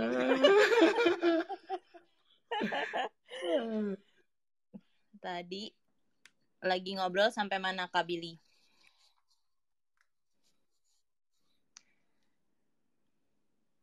Oh, kisah-kisah lucu kan? Iya, eh, betul. Keluar betul. Lagi Pak Willy-nya. Tunggu, kita harus bersabar. Sinyal banyak ini misteri adalah... ya. Dendam Nyi Pelet mungkin. Kok aku kebayangnya langsung film itu ya. Uh... Mungkin GoFood-nya ada dua, Ri. Betul. Karita udah bisa ngobrol ya? Halo, malam. Bisa dengar? Malam, Karita. Malam, Karita. Halo, malam-malam, Dita. Apa kabar? Oh, udah udah bisa ya. Tadi soalnya aku udah sapa-sapa, terus kayak pada... Nggak kedengeran, mungkin lagi error. Nggak apa-apa, kayaknya malam. Malam-malam, Dita. Thank you, thank you. Ya, thank malam. You ini maaf loh, kita kita tarik ke atas. Kita lagi menunggu uh, misteri di balik hilangnya sinyal Pak Willy. Wah, itu bisa jadi judul film loh. Waduh. Udah balik, udah balik. Oh, udah, udah balik. Ah, GoFood-nya udah nyampe. Dua, GoFood-nya dua. Terakhir masih banyak nih, berbakat-bakat nih. Ini martabak. Ini martabaknya. Martabak. Eh, ta- tapi sebe- sebelum mulai sebelum mulai ke Pak Willy, aku mau nanya cerita dong, cerita sebagai orang yang bekerja di bawah Bapak sering ditraktir apa aja nih di kantor? Wah, si bos itu kalau ada libur, ada misalnya uh, ini mau lebaran nih, atau pas habis lebaran atau mendekati lebaran kan biasanya jalanan agak sepi tuh. Itu dia suka nyari, ngajakin makan yang enak-enak. Makanan kesukaannya kalau nggak ke Mandala, kemana uh-huh. ya ke Rendeku.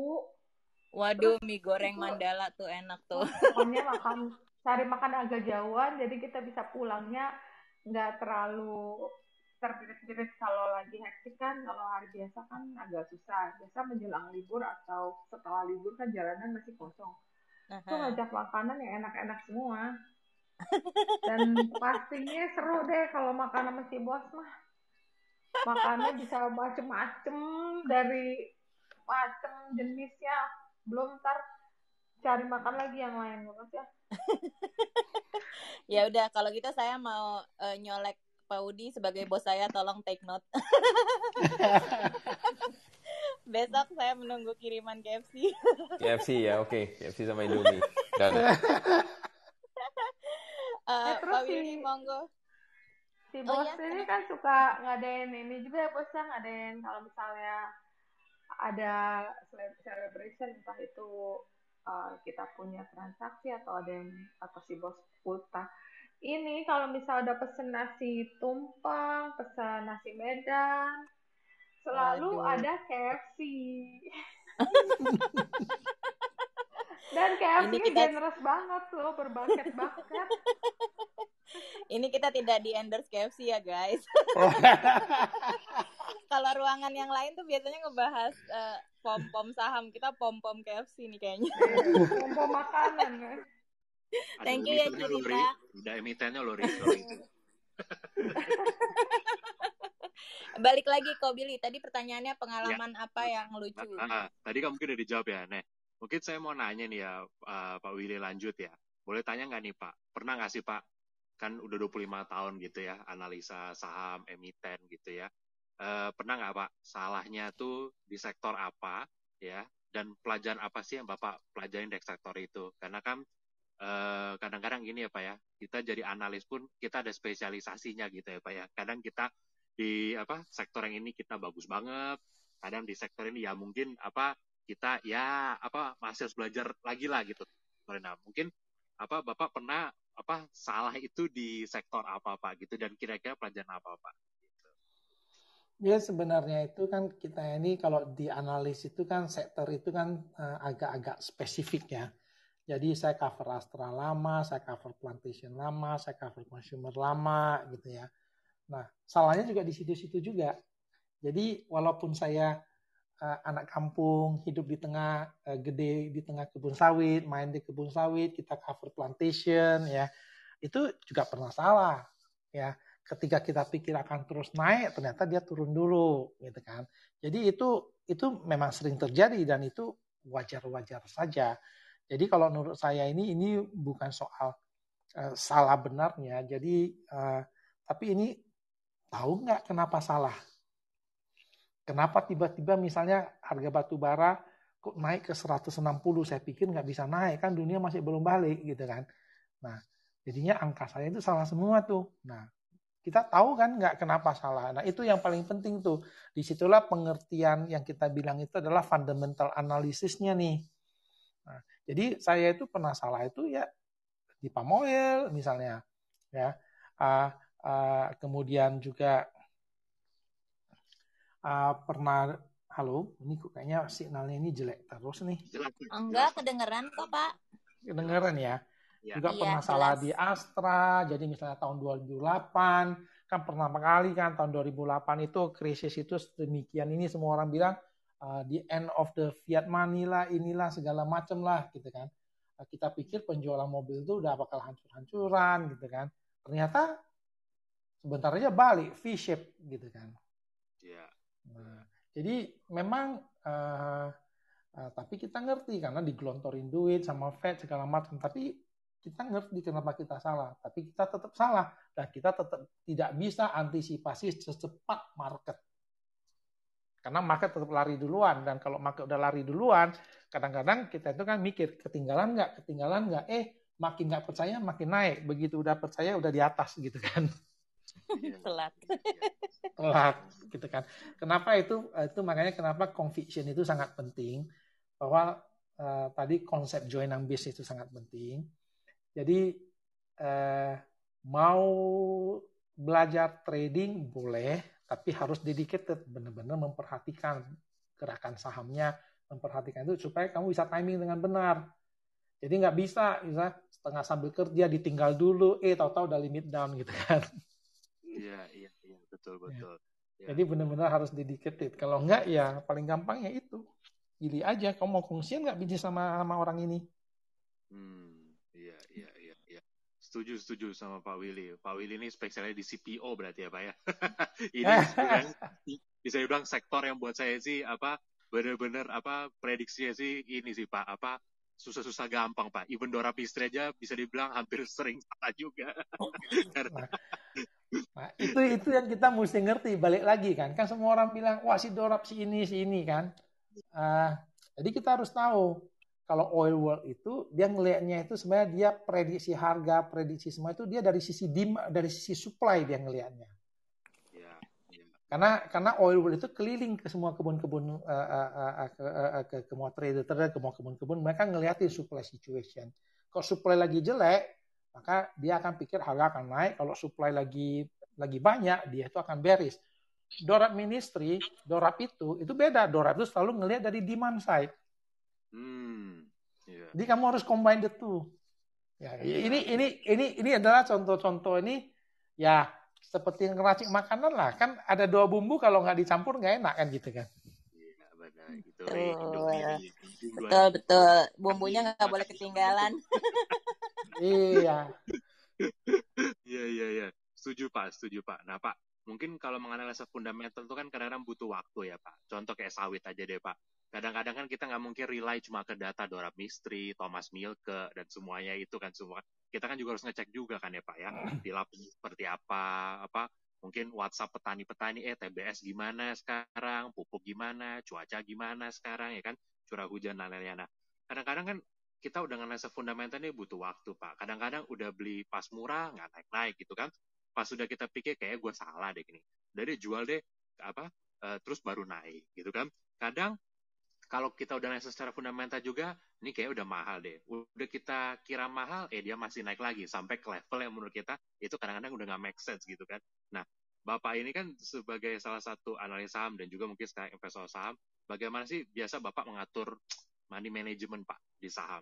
Beli sekaligus, jual sekaligus, atau bertabel dan jualnya? Karena biasanya money management itu identik dengan technical apa uh, analisis trader aja gitu Pak. Nah, mungkin Bapak sebagai fundamentalis gimana?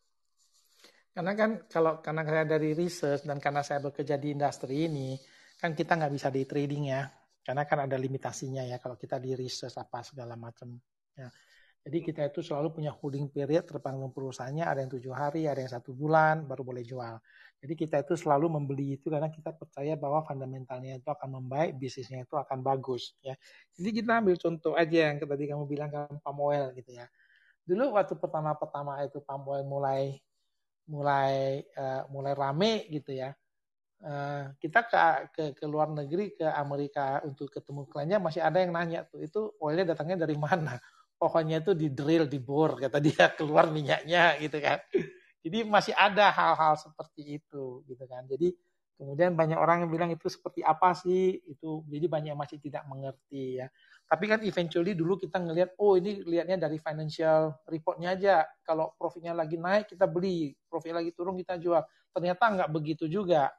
Karena profit itu ternyata didrive oleh harga C P O price. Jadi kita harus ngeliatin harga C P O price sama produksi perusahaan ya.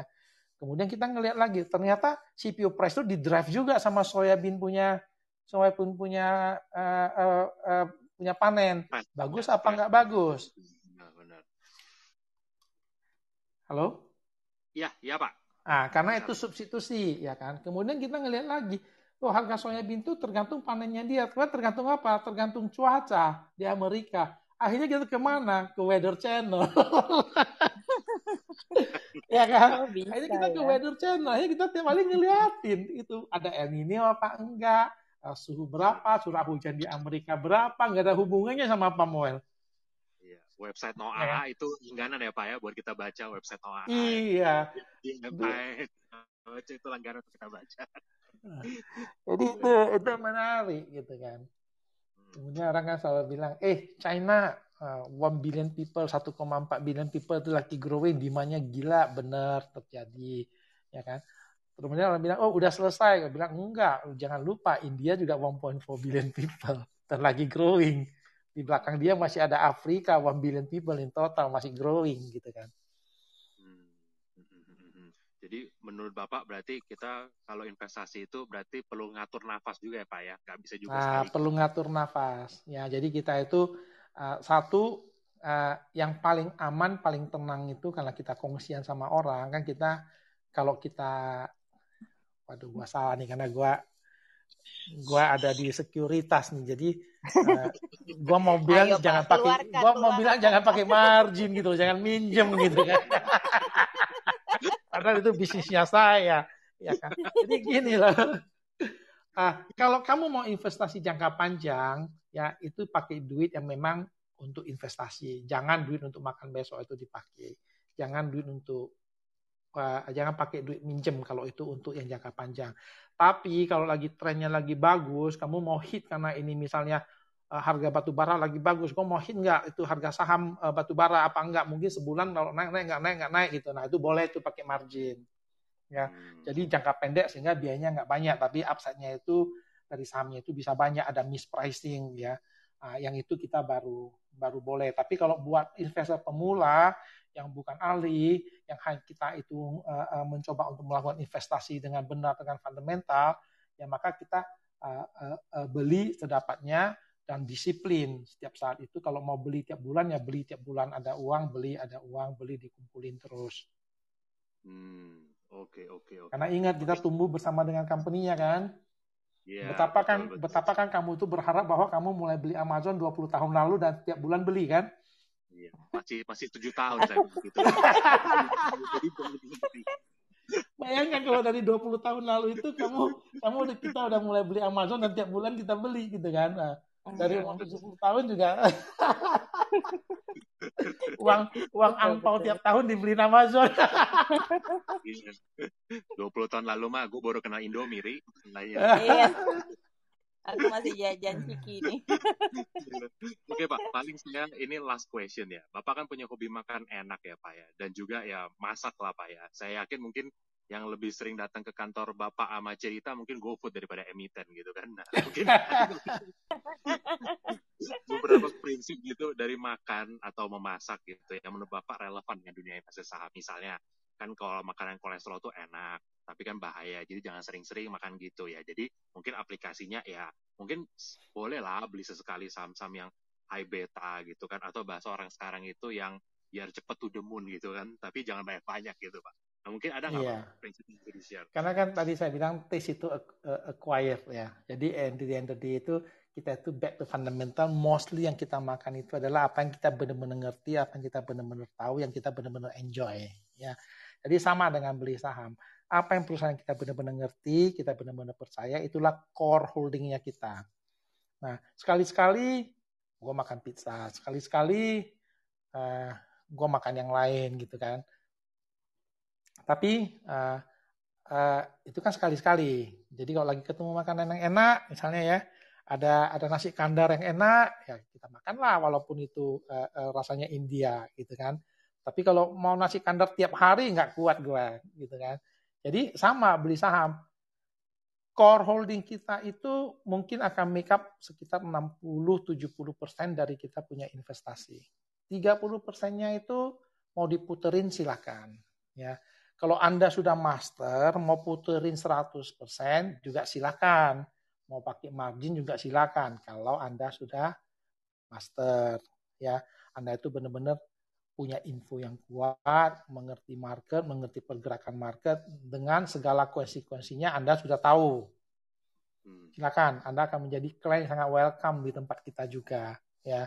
Jadi itu kalau katanya itu cuan bareng-bareng gitu kan. Yeah. Tapi kalau untuk uh, uh, uh, uh, pemula atau orang yang ingin melakukan investasi jangka panjang, nggak nggak di depan screen tiap hari, nah maka itu konsisten aja kalau menurut saya.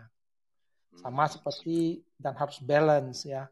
Jadi sama seperti kita itu kalau lagi masak itu ya semuanya harus balance lah. Ada bumbunya, ada makanan utamanya, ada dessertnya, ada ada appetizernya. Ya, jadi itu semuanya itu mesti balance. Tapi kan tetap the core-nya itu kan makanan utamanya kan.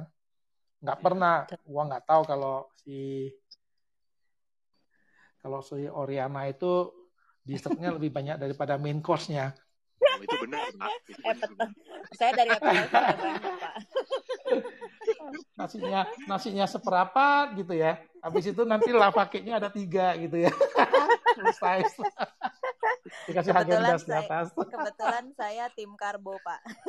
Tim karbo ya. Tapi kalau Billy tadi perhatiin nggak pas Pak Willy mau nyebutin contoh makanan sehat yang kebayang cuma nasi goreng kambing. Itu yang ada yang di ada pik high kolesterol semua. Eh makanan sehat banyak yang enak. Kita kalau mau sehat kan mesti makan vegetarian kan? Betul. Nah, gado-gado itu vegetarian, French fries itu vegetarian. Mm-hmm. Ya, Indomie betul, juga betul. Vegetarian loh. Betul, saya setuju sama Bapak. Jadi tepung terigu soalnya. uh, Kok Billy udah selesai? Iya, siap-siap. Oke, paling itu aja deh saya ya Pak. Makasih ya Pak Willy. Gue nanti GoFood dulu, Ri. Gue nanti GoFood dulu. Saya dari bahasan makanan kolesterol, sekarang saya mau yang gula-gula alias yang manis. Jadi saya mau ngundang Kak Jessica nih untuk nanya ke Pak Willy. Monggo. Selamat malam Pak Willy, thank you Kak Ori. Malam, waduh diabetes nih gua. Tuh, dari, dari suaranya aja udah manis kan? Saya uh, manis-manis kecut sedikit, nggak apa-apa ya. Ini jadi salah dong. Kemarin kan kita sempat ngobrol ya Pak Willy ya, terus aku tuh get the sense bahwa Pak Willy ini orangnya tuh sangat mengalir banget ya, ikut ritme hidup apa adanya gitu. Padahal mungkin aku dan banyak teman-teman lainnya mungkin yang masih relatif younger, nggak nggak muda gitu, relatif lebih young gitu, punya mindset atau approach yang lebih hustle gitu kan Pak Willy. Nah ini tuh approach-nya Pak Willy terhadap hidup yang kayak gini tuh apakah emang dari sononya atau ada kejadian tertentu nih yang bikin Pak Willy tuh orangnya lebih accepting seperti ini? Uh, saya juga nggak tahu ya, aku lebih banyak dari sononya karena dari kecil itu mm-hmm. dari S D mau ke S M A mau ke kuliah itu kayaknya ngalir aja semuanya itu ketemu teman, uh, yuk sekolah yuk ke Medan yuk, yuk ikut mm-hmm. sekolah yuk ke Jakarta yuk, yuk ikut ngikut aja daftar di sini yuk ikut daftar kuliah gitu. Malah ada ada pernah kuliah ada temen bareng bareng daftar gue masuk dia kagak masuk gitu, dia pindah ke sekolah lain gitu loh, jadi gue ditinggalin gitu kan. Sama juga sampai ke Amerika apa segala macam ketika kuliah kita ngambil S dua itu juga sama, itu ngalir aja, pulang kerja juga ngalir aja.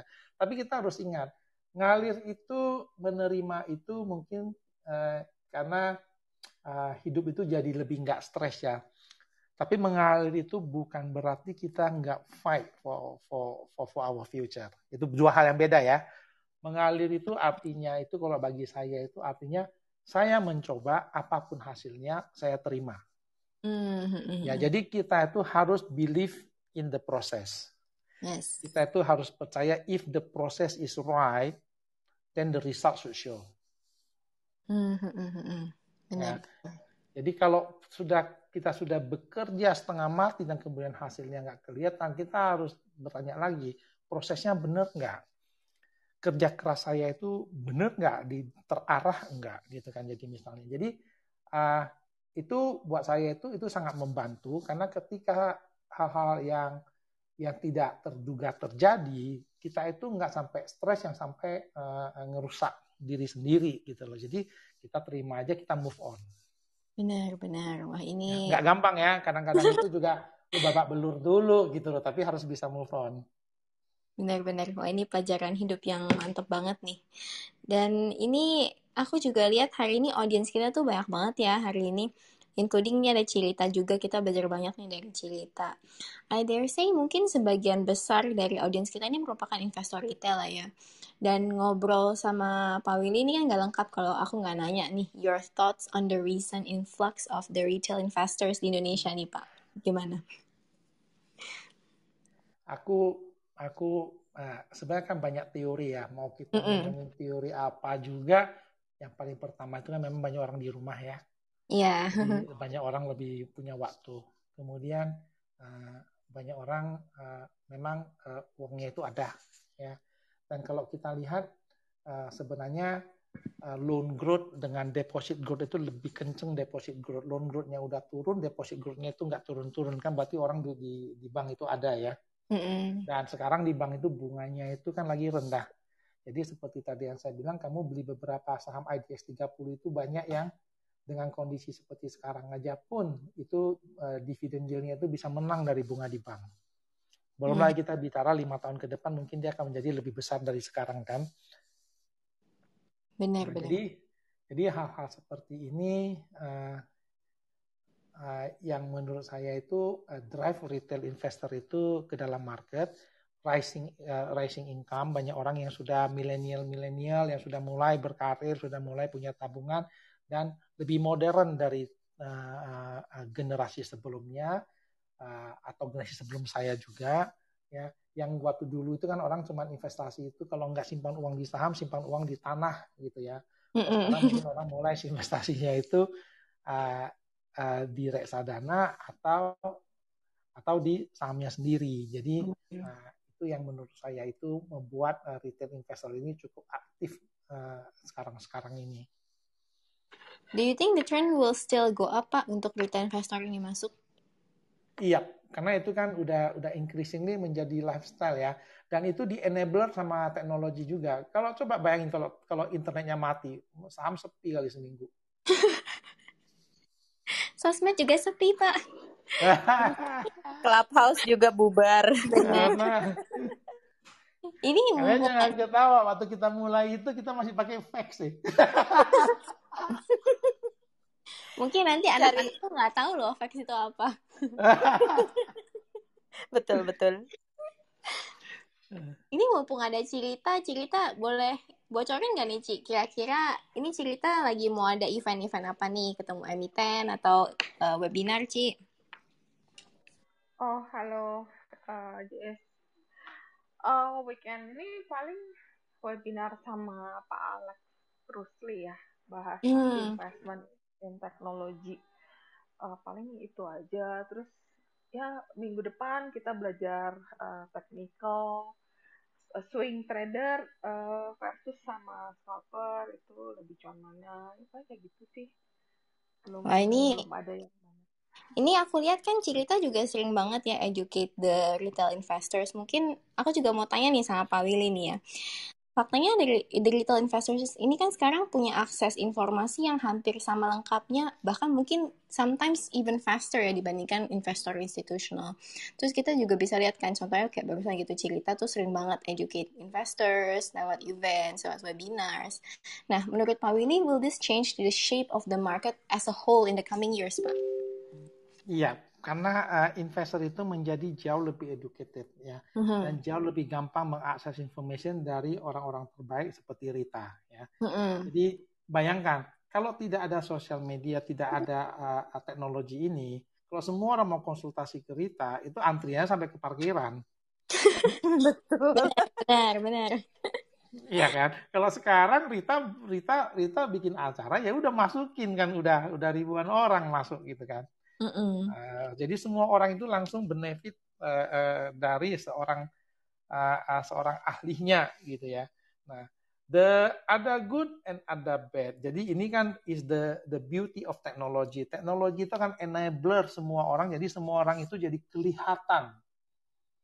Kamu bagus, kamu jelek kelihatan. Uh-uh. Dan sayangnya itu memang makin susah bagi orang yang memang setengah-setengah.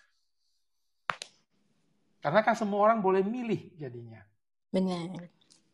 Ya, sama seperti tukang makanan sekarang kan. Dengan adanya GoFood, Gojek dan segala macam, uh, GoFood dan uh, GrabFood dan yang lain-lain, lu mau jual gado-gado, lawan lu adalah gado-gado yang terbaik kan. Iya, benar. Karena bisa diorder dari mana aja gitu kan. Mm-hmm. Jadi memang ini yang membuat market ini, uh, kalau misalnya itu akan sangat uh, mempengaruhi market dan akan mempengaruhi market ke depannya, karena edukasi masyarakat terhadap investasi di pasar modal ini akan jauh lebih gampang, jauh lebih cepat, sehingga apa yang kita lihat sekarang ini kalau menurut saya baru mulai. Wah, exciting ya Pak Willy ya. Nah, mungkin ini udah terlalu serius nih pertanyaannya. Pak Willy boleh ceritain nggak beberapa destinasi kuliner favorit Pak Willy nih di Indonesia? Oh, destinasi nggak boleh.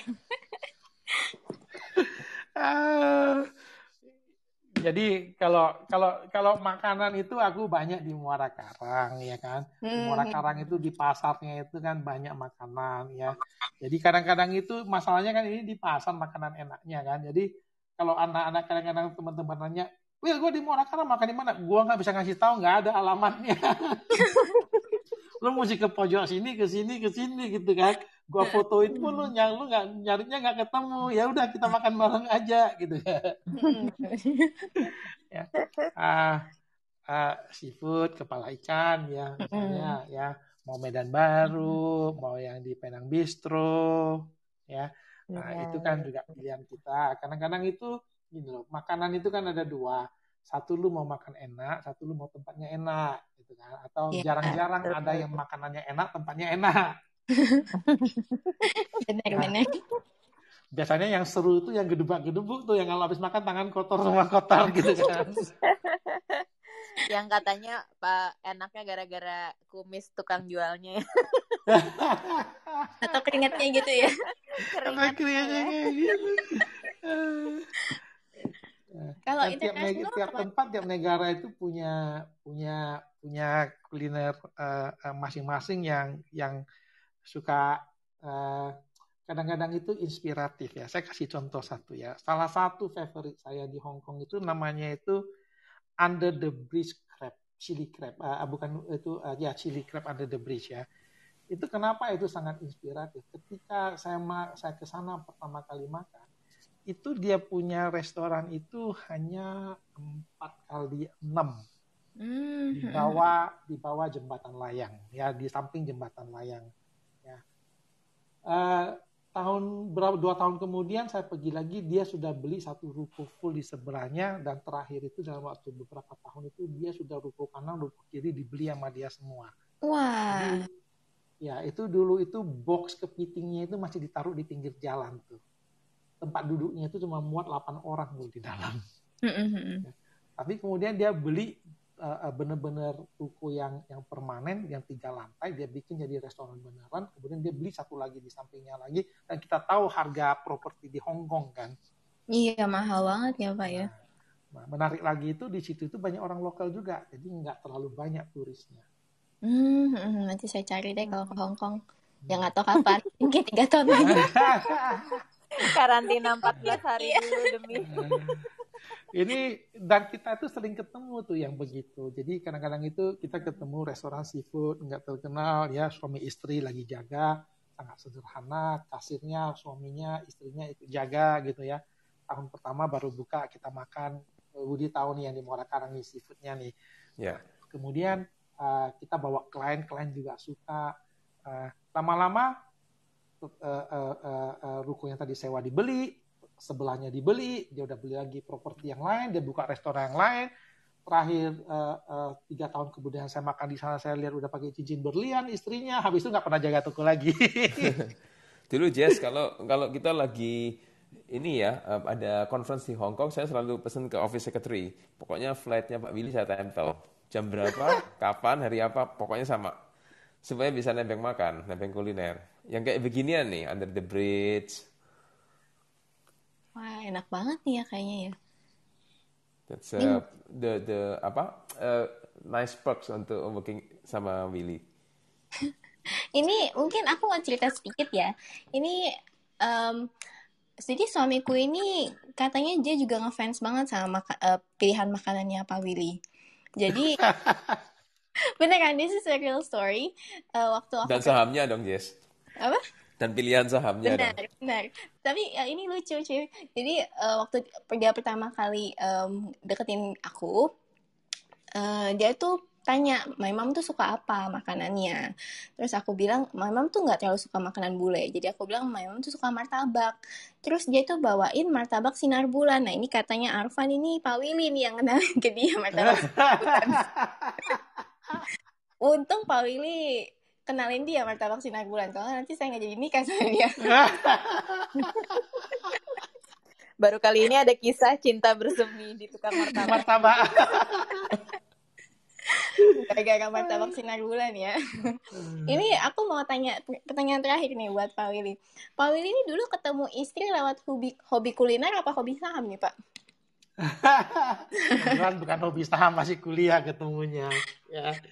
Ah, ah, memang kebetulan juga ketemunya itu berhubungan dengan makanan juga, karena dulu kita waktu saya makan istri saya itu kerja jadi waitress di situ. Mm-hmm. Ya. Jadi kita ketemunya itu pertama di situ. Jadi uh, kemudian ya berkembang dari situlah uh, ceritanya itu sampai hari ini. Wah. Ini berarti di U S ya Pak? Apa di iya. Indonesia? Oh. Di U S. Iya, iya. Berarti gara-gara makan di tempat yang sama nih ya Kaori ya. Mungkin ini bisa Cinta jadi tumbuh sih. Buat Kaori. Iya. Berarti uh, kisah mendapatkan jodoh itu bisa di mana aja ya Pak, ternyata. Betul. Uh, berarti bisa lewat martabak. Berarti tinggal saya nih yang nungguin, saya udah nongkrong di tukang nasi goreng nggak ketemu. Wah, mesti mesti udah mulai mancing-mancing pakai Indomie uh, K F C nanti. Benar, saya akan bikin konten di uh, Instagram, terus kalau dapet nanti dari situ ya Pak. Saya akan ingat-ingat Ori, kalau mau pesan K F C jangan cuma satu bucket, harus banyak bucketnya. Berarti itu harus kerja di sama Pak itu, sama Pak Willy kan, kata cerita tadi dapatnya berbucket-bucket. Oke, okay, thank you Ci Jess. Aduh, uh, udah sampai curhat-curhat soal pertama cinta bertumbuh. Berarti sekarang saya mau ngundang Kak Jason deh. Ini pengantin baru juga kan. Kak Jason ini uh, foundernya Investor Muda Pak. Jadi uh, mungkin Kak Jason ada pertanyaan-pertanyaan yang seru. Silahkan Kak. Oh ya, uh, pertama sih pertanyaannya ini sih buat Pak Wilianto. Saya, saya juga sama sih. Saya juga suka uh, makan-makan di daerah Muara Karang, daerah Pantai Kapuk. Dan mungkin cara milihnya sama. Saya biasanya nggak percaya sama yang kayak review-review yang agak di aplikasi, karena biasanya yang agak di pasar-pasar itu yang jarang dibahas orang itu malah makanannya lebih enak jauh gitu kan, daripada yang bintang lima itu kan, bintang empat. Saya udah coba kayaknya biasa aja gitu makanannya, tapi pas masuk ke pasar, ke pelosok-pelosok kayaknya rasanya lebih enak. Jadi kan mungkin terkadang kalau dari makanan kita biasanya punya rasa kepuasan kalau kita nemuin sebuah Uh, vendor makanan yang gak pernah dibahas, tapi pas kita makan rasanya enak, lebih puas lagi biasanya. Abis kita makan nggak lama ada food blogger ngebahas yang antriannya jadi panjang, karena mungkin biasanya antri ya kan, itu kita kayak merasanya puas sih nemuin nemuin permaka yang terpendam itu di tengah pasar, agak banyak makanan ya, dan kalau kita bisa nemuin tuh kayaknya luar biasa banget. Dan mungkin saya juga jadi tertarik, jadi kepikir satu hal tadi kan, sore tadi kan Pak Wilianto baru kalau nggak salah interview ya Pak di C N B C, dan uh, judulnya nih buat saya catchy juga, judulnya adalah saham baku bara kugemun gitu kan, uh, judul yang dipakai sama C N B C. Ya mungkin sekarang udah bukan kugemun juga, sekarang udah kugemars juga, sekarang kan levelnya udah bukan kugemun sekarang. Tapi pertanyaan saya kan mungkin sektor baku bara kan cenderung seperti makanan yang lagi Uh, lagi bahas orang, lagi di overlook, bahkan juga terbukti dari uh, harga saham baku bara cenderung gak, belum ngikutin harga baku baranya sudah seratus enam puluh tujuh di Newcastle, mungkin bisa kita bilang all time high, tapi masih banyak yang saham-saham baku bara, mungkin P K B A, Adaro, I K M D cenderung masih ketinggalan sama harga uh, acuannya. Nah, menurut Pak Wilianto nih, karena Pak Wilianto juga punya background dulunya sebagai analis komoditas yang ternama, nah apakah Uh, ini adalah kesempatan atau bukan nih yang kayak harga saham bakubara ketinggalan sama harga acuannya, dan apakah mungkin ini menjadi cikal bakal terjadinya komoditi super cycle? Mungkin itu deh pertanyaan pertama dari saya Pak Wilianto. Ya, yeah. uh, komoditi super cycle, komoditi super cycle itu gua pertama itu juga belajar dari dari si Woody tuh, termnya komoditi super cycle dua ribu delapan, dua ribu enam, dua ribu delapan tuh kita itu full bull komoditi. Ya, komoditi super cycle ya kan. Nah, memang kan sebenarnya kalau kita lihat komoditi itu kan selalu cyclical ya. Dan komoditi itu eh, eh, kenapa harga komoditi ketinggalan? Karena komoditi itu kan karena dia itu ketika dia turun banyak orang yang ter, eh, nyangkut atau banyak orang yang nunggu-nunggu eh, nggak naik-naik, banyak orang frustrasi. Akhirnya ketika dia mulai naik banyak orang nggak percaya. Saya rasa ini juga yang salah satu eh, yang terjadi sekarang, ketika harga batu baranya seratus enam puluh, masih banyak akan masih banyak skeptik di luar itu yang akan bilang, ah ntar juga turun lagi, mungkin bulan depan udah balik lagi ke bawah gitu kan. Jadi banyak orang itu masih menimbang-nimbang, bener nggak ini seratus enam puluh-nya bertahan, atau bener nggak katakan itu eh, bisa di atas seratus bertahannya. Ya, karena kalau hitungan-hitungan kita itu asal dia di atas seratus saja menurut saya sahamnya masih tetap ketinggalan. Karena sahamnya itu belum even pricing itu seratusan gitu kan.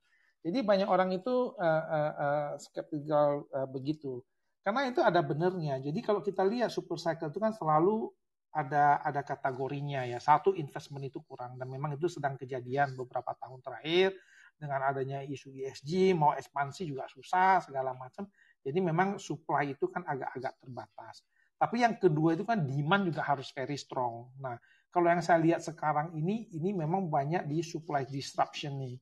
Baik dari shipping, baik dari hubungan China Australia, uh, maupun dari investasi yang yang yang udah lama nggak ada. Demand-nya ini masih belum nyusul nih. Nah, kalau demand-nya tiba-tiba juga um, uh, naik ke atas meledak dengan dengan kenceng, ya, maka Uh, ini super cycle beneran. Kalau super cycle beneran di komoditi itu naiknya itu nggak sepuluh sampai dua puluh persen. Komoditi itu selalu is a, is a high beta bet ya. Jadi kalau komoditi kalau lari itu selalu lari lima puluh persen, seratus persen, dua ratus persen ya. Uh, itu yang selalu akan terjadi. Jadi makanya uh, kenapa saya ini sekarang ini saya tendensinya itu saya nggak terlalu takut untuk investasi di di batu bara ini, karena kita ini lagi di bawah harganya, downside kita itu limited. Jadi dalam arti itu kalaupun salah ya udah sahamnya di sini-sini aja, kalau turun nggak turunnya dikit. Jadi upside downside itu yang kita harus hitung. Kalau turun mau ke berapa lagi sih? Kalau naik itu ke berapa gitu kan? Kalau benar ini bertahan di seratus enam puluh ya atau seratus lima puluh atau seratus dua puluh lima, sebenarnya saham itu seharusnya ada di berapa? Nah, kalau ini salah dan itu saham kalau batu bara balik ke enam puluh atau tujuh puluh dolar, ya which is very dramatic ya. Nah, itu sahamnya itu ada di berapa sih? Jauh nggak dari sini? Akan jadi gocam apa enggak? Kan enggak, ya kan? Jadi ini yang menurut saya itu risk reward-nya itu sangat menarik kalau menurut saya. Nah, ada nggak Will, uh, uh, ini uh, kemungkinan bahwa oke okay, uh, harga komoditasnya C P O batu bara itu akan tetap stay sorry stay elevated. Tapi di sisi lain sahamnya nggak akan gerak karena E S G concern gitu. Dan sebenarnya play-nya mungkin bukan di bukan di saham batubara atau saham C P O-nya itu sendiri gitu, tapi indirect plays-nya. Ada nggak kemungkinan kayak gitu? Ada. Jadi memang bisa terjadi seperti itu. Bahwa itu yang yang kita bilang itu selalu ada di rating ya. Jadi yang dulunya trading delapan belas kali, lima belas kali P I atau kalau itu bull itu dua puluh kali P I, mungkin sekarang itu akan stay di sepuluh, lima belas, sepuluh, tujuh, delapan, sembilan kali P E ya. Tapi kan kita harus ingat, uh, esma saya semua orang nggak suka, kan duit itu uh, uh, uh, juga uh, ada limitnya ya. Uh, kita bilang itu selalu uh, sampah pun ada harganya kalau bisa di recycle atau bisa di ini ya. Jadi uh, itu yang kita harus uh, uh, pikirkan bahwa E S G issue itu memang ada. Jadi flow dari asing itu uh, memang itu tidak akan sederas yang dulu walaupun harga komoditinya naik. Mungkin akan jauh berkurang. Tapi pertanyaannya adalah kalau harga komoditinya itu stay high, ya, dan kalau company-nya itu eh, seperti yang kita lihat sekarang, itu mungkin kalau dia itu sepuluh kali P E atau atau atau atau ada yang kalau komoditi sekarang dia akan jadi lima kali P E, itu dia bisa bayar dividen itu sepuluh persenan. Kalau lu bayar dividen sepuluh persenan, sahamnya nggak naik pun daripada gua taruh di bank tiga persen. Jadi kan ada ada ada support levelnya, ada bottomnya di situ. Uh, uh, semurah-murah itu murah sampai seberapa kalau dia kasih dia kasih dividen begitu year in year out, uh, masa masa masa uh, uh, nggak rewarding gitu kan. Cuma bedanya itu adalah apakah saya cuma dapat sepuluh, lima belas persen total reward atau saya bisa dapat tiga puluh, lima puluh, delapan puluh, seratus persen. Ya. Uh, Ini yang E S G issue ini yang membuat kita itu sebenarnya harus hati-hati ketika sahamnya itu jadi super cycle dan kemudian semua orang bullish. Kalau lagi nggak ada yang mau begini sih, eh, saya itu tidak terlalu takut karena harga yang kita beli itu murah, udah price in the worst of the worst kan. Bahwa harga batubaranya itu akan collapse, apa segala macam, bahwa nggak akan ada lagi yang mau batubara. Padahal kita semuanya tahu bahwa nggak mungkin negara-negara di dunia itu mematikan semua pembangkit batubaranya mereka. Yang paling mungkin cuma bahwa iya sih, ini mungkin supply, supply response-nya mungkin akan slow ya, Bill. Nggak kayak yang sebelumnya. Iya. Nah, supply response-nya itu akan sangat slow. Kenapa? Karena kalau mau bangun yang baru, mau bikin tambang baru, nggak ada yang mau funding. Bank-bank itu sekarang udah nggak mau kan. Jadi supply disruption-nya itu long term. Oke, okay, thank you, thank you. Sorry Jason to interrupt. Thank you Pak, justru membantu pekerjaan saya juga Pak. Thank you Pak. Jadi intinya gitu ya Pak, jadi maksudnya saya juga nganggep kayak ya mungkin batubara ya salah satu menariknya karena mungkin lagi Bapak sempat mention uh, downtrendnya cenderung terbatas gitu karena ada dividend yield yang tinggi juga ya. Mungkin kalau saya ingat dulu pas saya uh, masih kuliah kalau disuruh agak tugas masak-masak nih Pak sama teman-teman mahasiswa, saya biasanya bikinnya dua menu Pak. Menu satu yang masak yang mungkin saya agak khawatir enak nggak enak, tapi yang satu lagi Indomie Pak. Jadi saya bisa menggilusi uh, kemampuan saya masak dengan Indominya Pak. Indominya kan pasti enak ya kan. Yang keduanya nggak enak nggak apa-apa, Indomie plus apa, tapi kan yang uh. Indominya enak. Jadi ya mungkin menggilusi. Anyway Pak, mungkin saya mau nanya dari Uh, karir Bapak ya kan, Bapak kan dulu mulai pekerjaan pertama sebagai analis dan lagi juga Bapak sempat mention kalau misalnya mau merekomendasikan orang buat uh, berkarir di pasar modal kalau bisa uh, pekerjaan pertamanya adalah analis dan habis itu kan Bapak uh, dipromosi sampai menjadi uh, C E O ya kan, jadi presidir di salah satu sekuritas. Nah pertanyaan saya, ada perbedaan drastis nggak Pak antara menjadi analis dan menjadi C E O dan Uh, kira-kira skill apa tuh yang Bapak merasa harus pelajari pas waktu itu hari pertama Bapak menjadi C E O Pak? Kan mungkin mungkin berbeda ya, misalnya Bapak suka kuliner menjadi chef kan mungkin adalah dua, dua topi yang berbeda. Nah kalau analis sekuritas menjadi C E O sekuritas itu beda jauh banget gak Pak pengalamannya Bapak? Beda kan, itu kita selalu bilang jadi analis itu enak banget. Kenapa lu gak naik harga? Kenapa margin lu gak naikin? Lu udah jadi manajemen lu baru tahu eh, gak gampang ya naikin margin. Mau naikin fee-nya si Woody susah banget gitu kan. Ini curhat bareng C E O ya. Jadi sebenarnya itu sebenarnya dua hal yang berbeda ya. Ada fundamental analysis itu membantu ketika saya itu harus mengerti masalah-masalah. Sama ketika saya kerja di bidang financiality, walaupun undergrad saya itu dulu itu adalah electrical engineering, teknik elektro. Buat saya itu bukan teknik elektronya yang penting, tapi cara berpikir sistematisnya yang penting. Yang membuat yang banyak membantu saya di pekerjaan-pekerjaan saya di masa awal. Nah, pekerjaan saya sebagai analis masa-masa itu banyak membantu saya ketika menganalisa perusahaan dan menganalisa masalah-masalah yang dihadapi oleh perusahaan.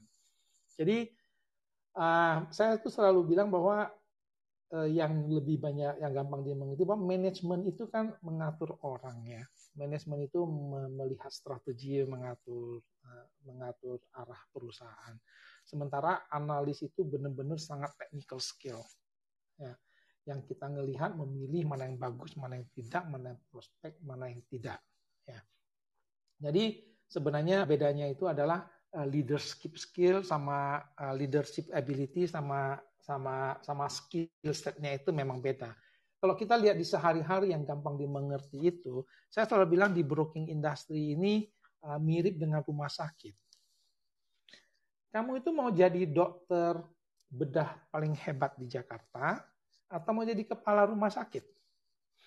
Belum tentu kepala rumah sakitnya itu uh, income-nya lebih tinggi daripada dokter bedah nomor satu kan?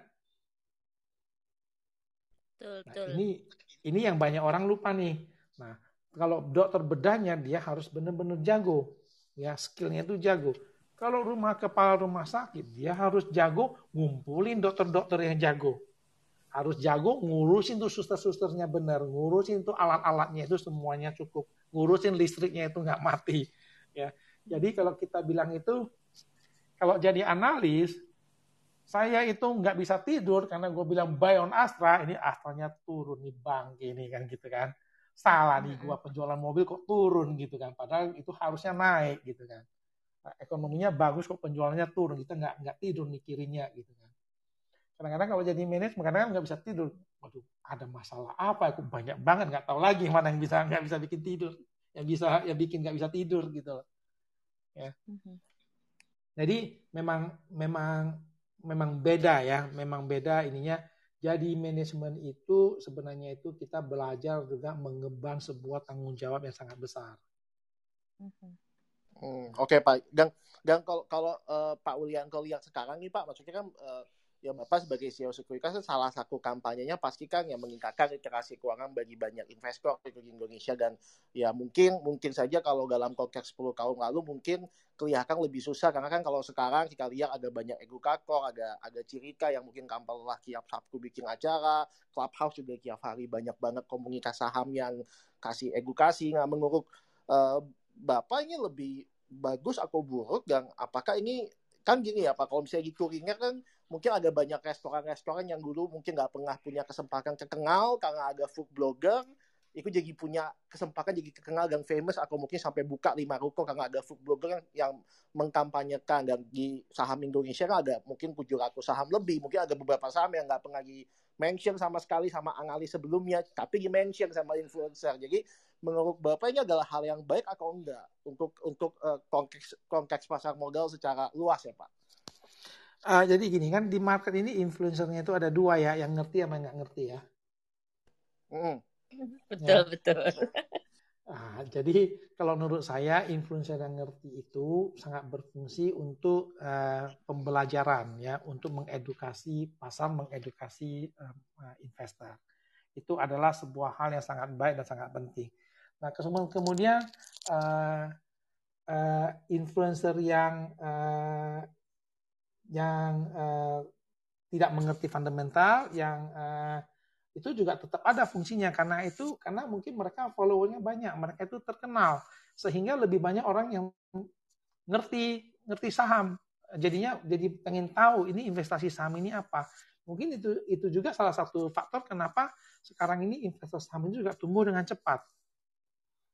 Ya, karena kita harus harus percayalah bahwa investasi itu kan juga ini, apalagi investasi saham itu kan pakai uang kan. Jadi apakah kalau bintang film kesayangan kamu itu bilang restoran ini enak terus kamu pasti makan di sana, nah kamu akan makan tiap hari kan nggak juga.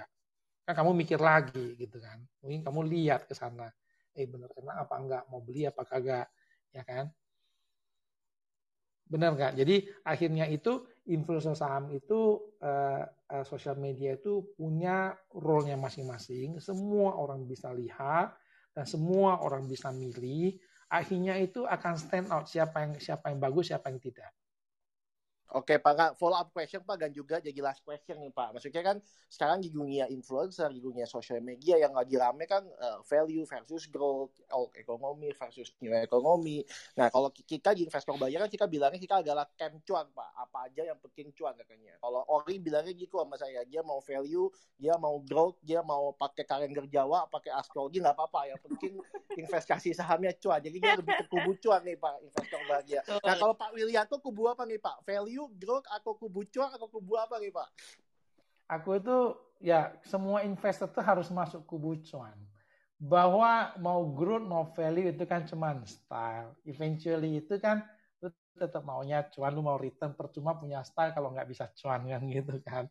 Jadi kalau menurut saya itu simple aja. Cuman kan bagaimana cara kita cuan ya, ya kan. Uh, mau growth mau mau mau value. Uh, enggak benar-benar bahwa memang semua orang itu bilang bahwa sekarang value itu underperform growth. Tapi kan uh, uh, kita kan lihat all the winners di sini kan. Uh, kalau kamu salah pilih, kamu pilih the loser, growth stock itu juga banyak losernya. Cuma losernya itu udah hilang, udah ditendang keluar dari indeks. Benar ya. Oke, jadi pesannya jangan kebanyakan style, yang penting cuan ya Pak. Atau Indonesia jangan kebanyakan gaya, tapi yang penting cuan kayak Kak Ori yang selalu cuan setiap hari. Betul. Ingat, ingat kita itu kita itu kongsian, mau bikin perusahaan, mau ikutan gitu kan. Nggak perlu gaya, ya. Mau restoran pinggir jalan yang penting enak, yang penting rame gitu kan. Salah satu betul. Narasumber kita Willy, eh, Chris Angkasa ya, dia bilang nggak fair ya, orang ngomongin value trap tapi nggak pernah ada yang ngomongin growth trap. eh, eh, eh, eh, coba tanya yang udah agak lama, yang udah ngerasain internet bubble tahun dua ribu, itu growth trap bukan? Iya, sampai hari Pak ini. Pak Budi ngalamin nggak nih? Ngalamin. Sangkain kita nah. Seumur, Pak. Thank you, Ori. Jadi kalau kalian pelajari tahun dua ribu, itu ada bedanya antara teknologi dengan valuation. Jadi waktu itu growth-nya ada, teknologinya tetap maju, valuation-nya nggak stay. Karena teknologinya juga change, kan? Iya, iya, iya. Ya. Menarik, menarik. Seru banget. Kak Jason, udah selesai nih, yakin? Selesai ini saya lagi masak Indomie, Indomie kaya. Pak Pak Willy suka kan? Indomie apa Pak? Paling suka Pak? Ayam bawang atau kari ayam Pak? Kita itu selalu Indomie goreng. Kita itu selalu Indomie goreng. Oh ya, saya keep ya. Indomie kuah. Kemudian pakai dulu. Nah itu ada itu ada dua pilihan tuh. Yang kalian itu dulu itu kita itu susah. Di atasnya mau dikasih Kentucky Fried Chicken atau nih mau dikasih daging rendang dari restoran Padang. Kok kayaknya Indominya Pak Willy selalu mahal ya. Ya Indomie itu paling enak kalau lagi flu Pak. Maksudnya pakai sayur hijau yang banyak, Indominya gua, bumbunya gua. Wah itu enak banget kasarnya. Tabinya enam. Aku mau uh, aku tadi ada satu poin menarik banget dari Pak Willy cerita kalau jadi C E O tuh masalahnya beda lagi dengan analis. Uh, ya gimana caranya bisa mencari orang-orang hebat ya Pak ya. Nah sekarang kan salah satu orang hebat yang udah ada di bawah Bapak kan si Cirita nih. Cirita sharing dikit dong. Kalau Pak Willy sebagai uh, bos itu gimana? Galak kah di kantor? Apa abis marah-marah dibeliin makanan atau gimana? Aduh Pak Willy ini bos yang always cheerful. Selalu happy. Terus kalau kalau nggak ada dia tuh kayak sepi. Jadi kita kan setiap pagi suka ada morning meeting. Uh-huh. Kalau ada Pak Willy tuh morning meeting jadi sangat apa ya kayak seru. Terus kayak kita udah mau udah market mau buka pun kita masih pengen nanya gitu, masih pengen banyak yang kita ngomongin. Soalnya Pak Willy tuh udah kayak apa ya namanya open dictionary atau apa, kita tanya semua saham tuh dia tahu gitu. Jadi kalau kalau di kantor itu kalau misalnya kita udah pusing-pusing juga kita datang ke dia, dia tetap ketawa-ketawa aja udah happy-happy. Jadi kayak itu bos yang paling nggak pernah marah selama saya kerja di kantor itu kayak nggak pernah, selalu pun ngeliat dia marah deh, selalu ketawa ya. Ketawa. Aduh, menyenangkan banget, adem ya kayaknya ya. Rita, Rita nggak tahu betapa pusingnya saya. Gimana cara ngeklun Rita jadi seribu gitu loh. Bayangin kalau Maybank Kim Eng itu punya seribu Rita. Wah, hidup gue, gue cuma minum kopi sama Woody tiap hari. Nggak usah kerja lagi, santai aja. Waduh, enggak lah. Tapi kan berkat pagi kita digait dulu sebelum trading. Jadi, wah nih story hari ini market kayak gini-gini. Oh ya udah, jadi confidence kita juga nambah nih. Iya iya iya saat saat udah dapat kepercayaan kayaknya kita punya uh, itu ya, ya apa ya. namanya cape-nya Superman, kayaknya kita bisa ngelakuin apapun ya ceritanya. Iya iya. Kayaknya menyenangkan banget berarti kerja sama Pak Willy nih. Sama seperti obrolan kita kali ini juga iya, menyenangkan iya. banget. Kayaknya dari tadi ketawa-ketawa terus ngomongin ma- kayaknya semua analogi bisa dibelokkan ke jadi makanan nih sama Pak Willy. Kayaknya luar biasa banget. Uh, aku mau ngundang Ci Jessica lagi dong. Katanya Ci Jessica mau main lightning round nih sama Pak Willy. Uh, lightning round pertanyaannya harus jawab cepat ya Pak. Jadi tidak boleh terlalu dipikirkan seperti analis. Pertanyaannya ini kok gampang-gampang Pak. Iya. Ah Ci Jessica, ayo. Tadi kan kata Mbak Rita, Pak Willy seperti dictionary ditanyain saham apapun boleh. Nah sekarang kita nanyain makanan aja. Betul, setuju, setuju. Nih Pak Willy, kira-kira Pak Willy ini lebih suka masak atau lebih suka makan? Makan. Saya juga. Lebih suka kue tiaw mora karang atau indomie goreng pakai kornet? Aku itu mora karang, gue gak doain kornet. Oh ya udah, dia boleh rendang. Boleh revisi nggak? Revisi. Kue tiaw mora. Nggak boleh revisi. Nanti kalau kamu pakai Indomie K F C susah jawabnya. Indomie goreng pakai rendang. Apa kalau rendang sama steak sukaan mana Pak? Rendang. Rendang. Nasi goreng atau nasi Hainam? Nasi goreng. Oke. Okay. Durian atau nangka? Durian. Oke, Ari tahu ya hiram apa yang ke Pak Willy ya? Iya. Oke, ini pertanyaan terakhir nih Pak. Kalau Pak Willy cuma boleh pilih tiga makanan untuk dimakan uh, for the rest of your life, bakal pilih makanan apa aja Pak? Tiga makanan Mas, doang. Tiga makanan doang to eat for the rest of your life. Cuma boleh oh. pilih tiga. Daging, nasi, telur. Telur balado, telur gulai, telur cemplok. Nasi goreng, nasi Hainam, nasi sayur, nasi padang. Ini benar, benar, benar, benar. Nah, lu saya masih tahu. Satu lagi pertanyaannya. Pak Willy, demen, demen, demen lukisan kontemporari atau klasikal? Gue langsung bilang, tanya Udi. Jangan ditanya gitu, Jess. Tidak dulu gue dikerek Udi dari satu tempat ke tempat lain, dari nggak ngerti lukisan sampai jadi ngerti-ngerti dikit. Untung gue nggak ikutan dia invest-invest. Kalau nggak habis beli lukisan gue nggak tahu mau diapain, nggak ngerti juga sampai sekarang. Ini kayaknya hubungan persahabatan yang nggak berimbang. Pak Willy ngajak makan, Pak Udi ngajak ke galeri berarti. Kelasnya terlalu tinggi buat gue. Kelas berat, kelas berat. Terima kasih Ci Jess, terima kasih kepada Thank seluruh you, host Pak. Pak Willy, aku mau nanya dong, ini kan berarti uh, main Clubhouse nih hari ini. Gimana pengalamannya, bikin bahagia apa enggak? Apa kapok? Iya, rame aja lah. Santai gitu kan. Uh. Ada akunya bahagia. Kalau bosnya akhirannya join the club. Cerita kemarin kan Pak Willy sempat curhat, katanya disuruh bikin apa Pak, LinkedIn ya? itu, itu udah dibikin belum Pak? Belum, susah banget. Jadi setidaknya uh, P R pertama bikin Clubhouse sudah selesai ya. Terima kasih banyak Pak Willy. Uh, aku tuh merasa apa namanya hangat banget hari ini karena banyak banget pelajaran dari Bapak, kisah-kisah. Kayaknya Bapak tuh juga nggak pernah disensor gitu, apa adanya aja. Dan seperti kata Cirita, kalau Cirita bisa berbahagia kerja sama Bapak tiap hari, kayaknya kita meskipun cuma sekali-sekali ini, tapi kita amat sangat honored dan bahagia bisa kenal dan dengar cerita Bapak. Terima kasih ya Pak. Terima kasih. Ingat ya, kalau kalau ketemu Indomie pakai K F C, ingat aku ya.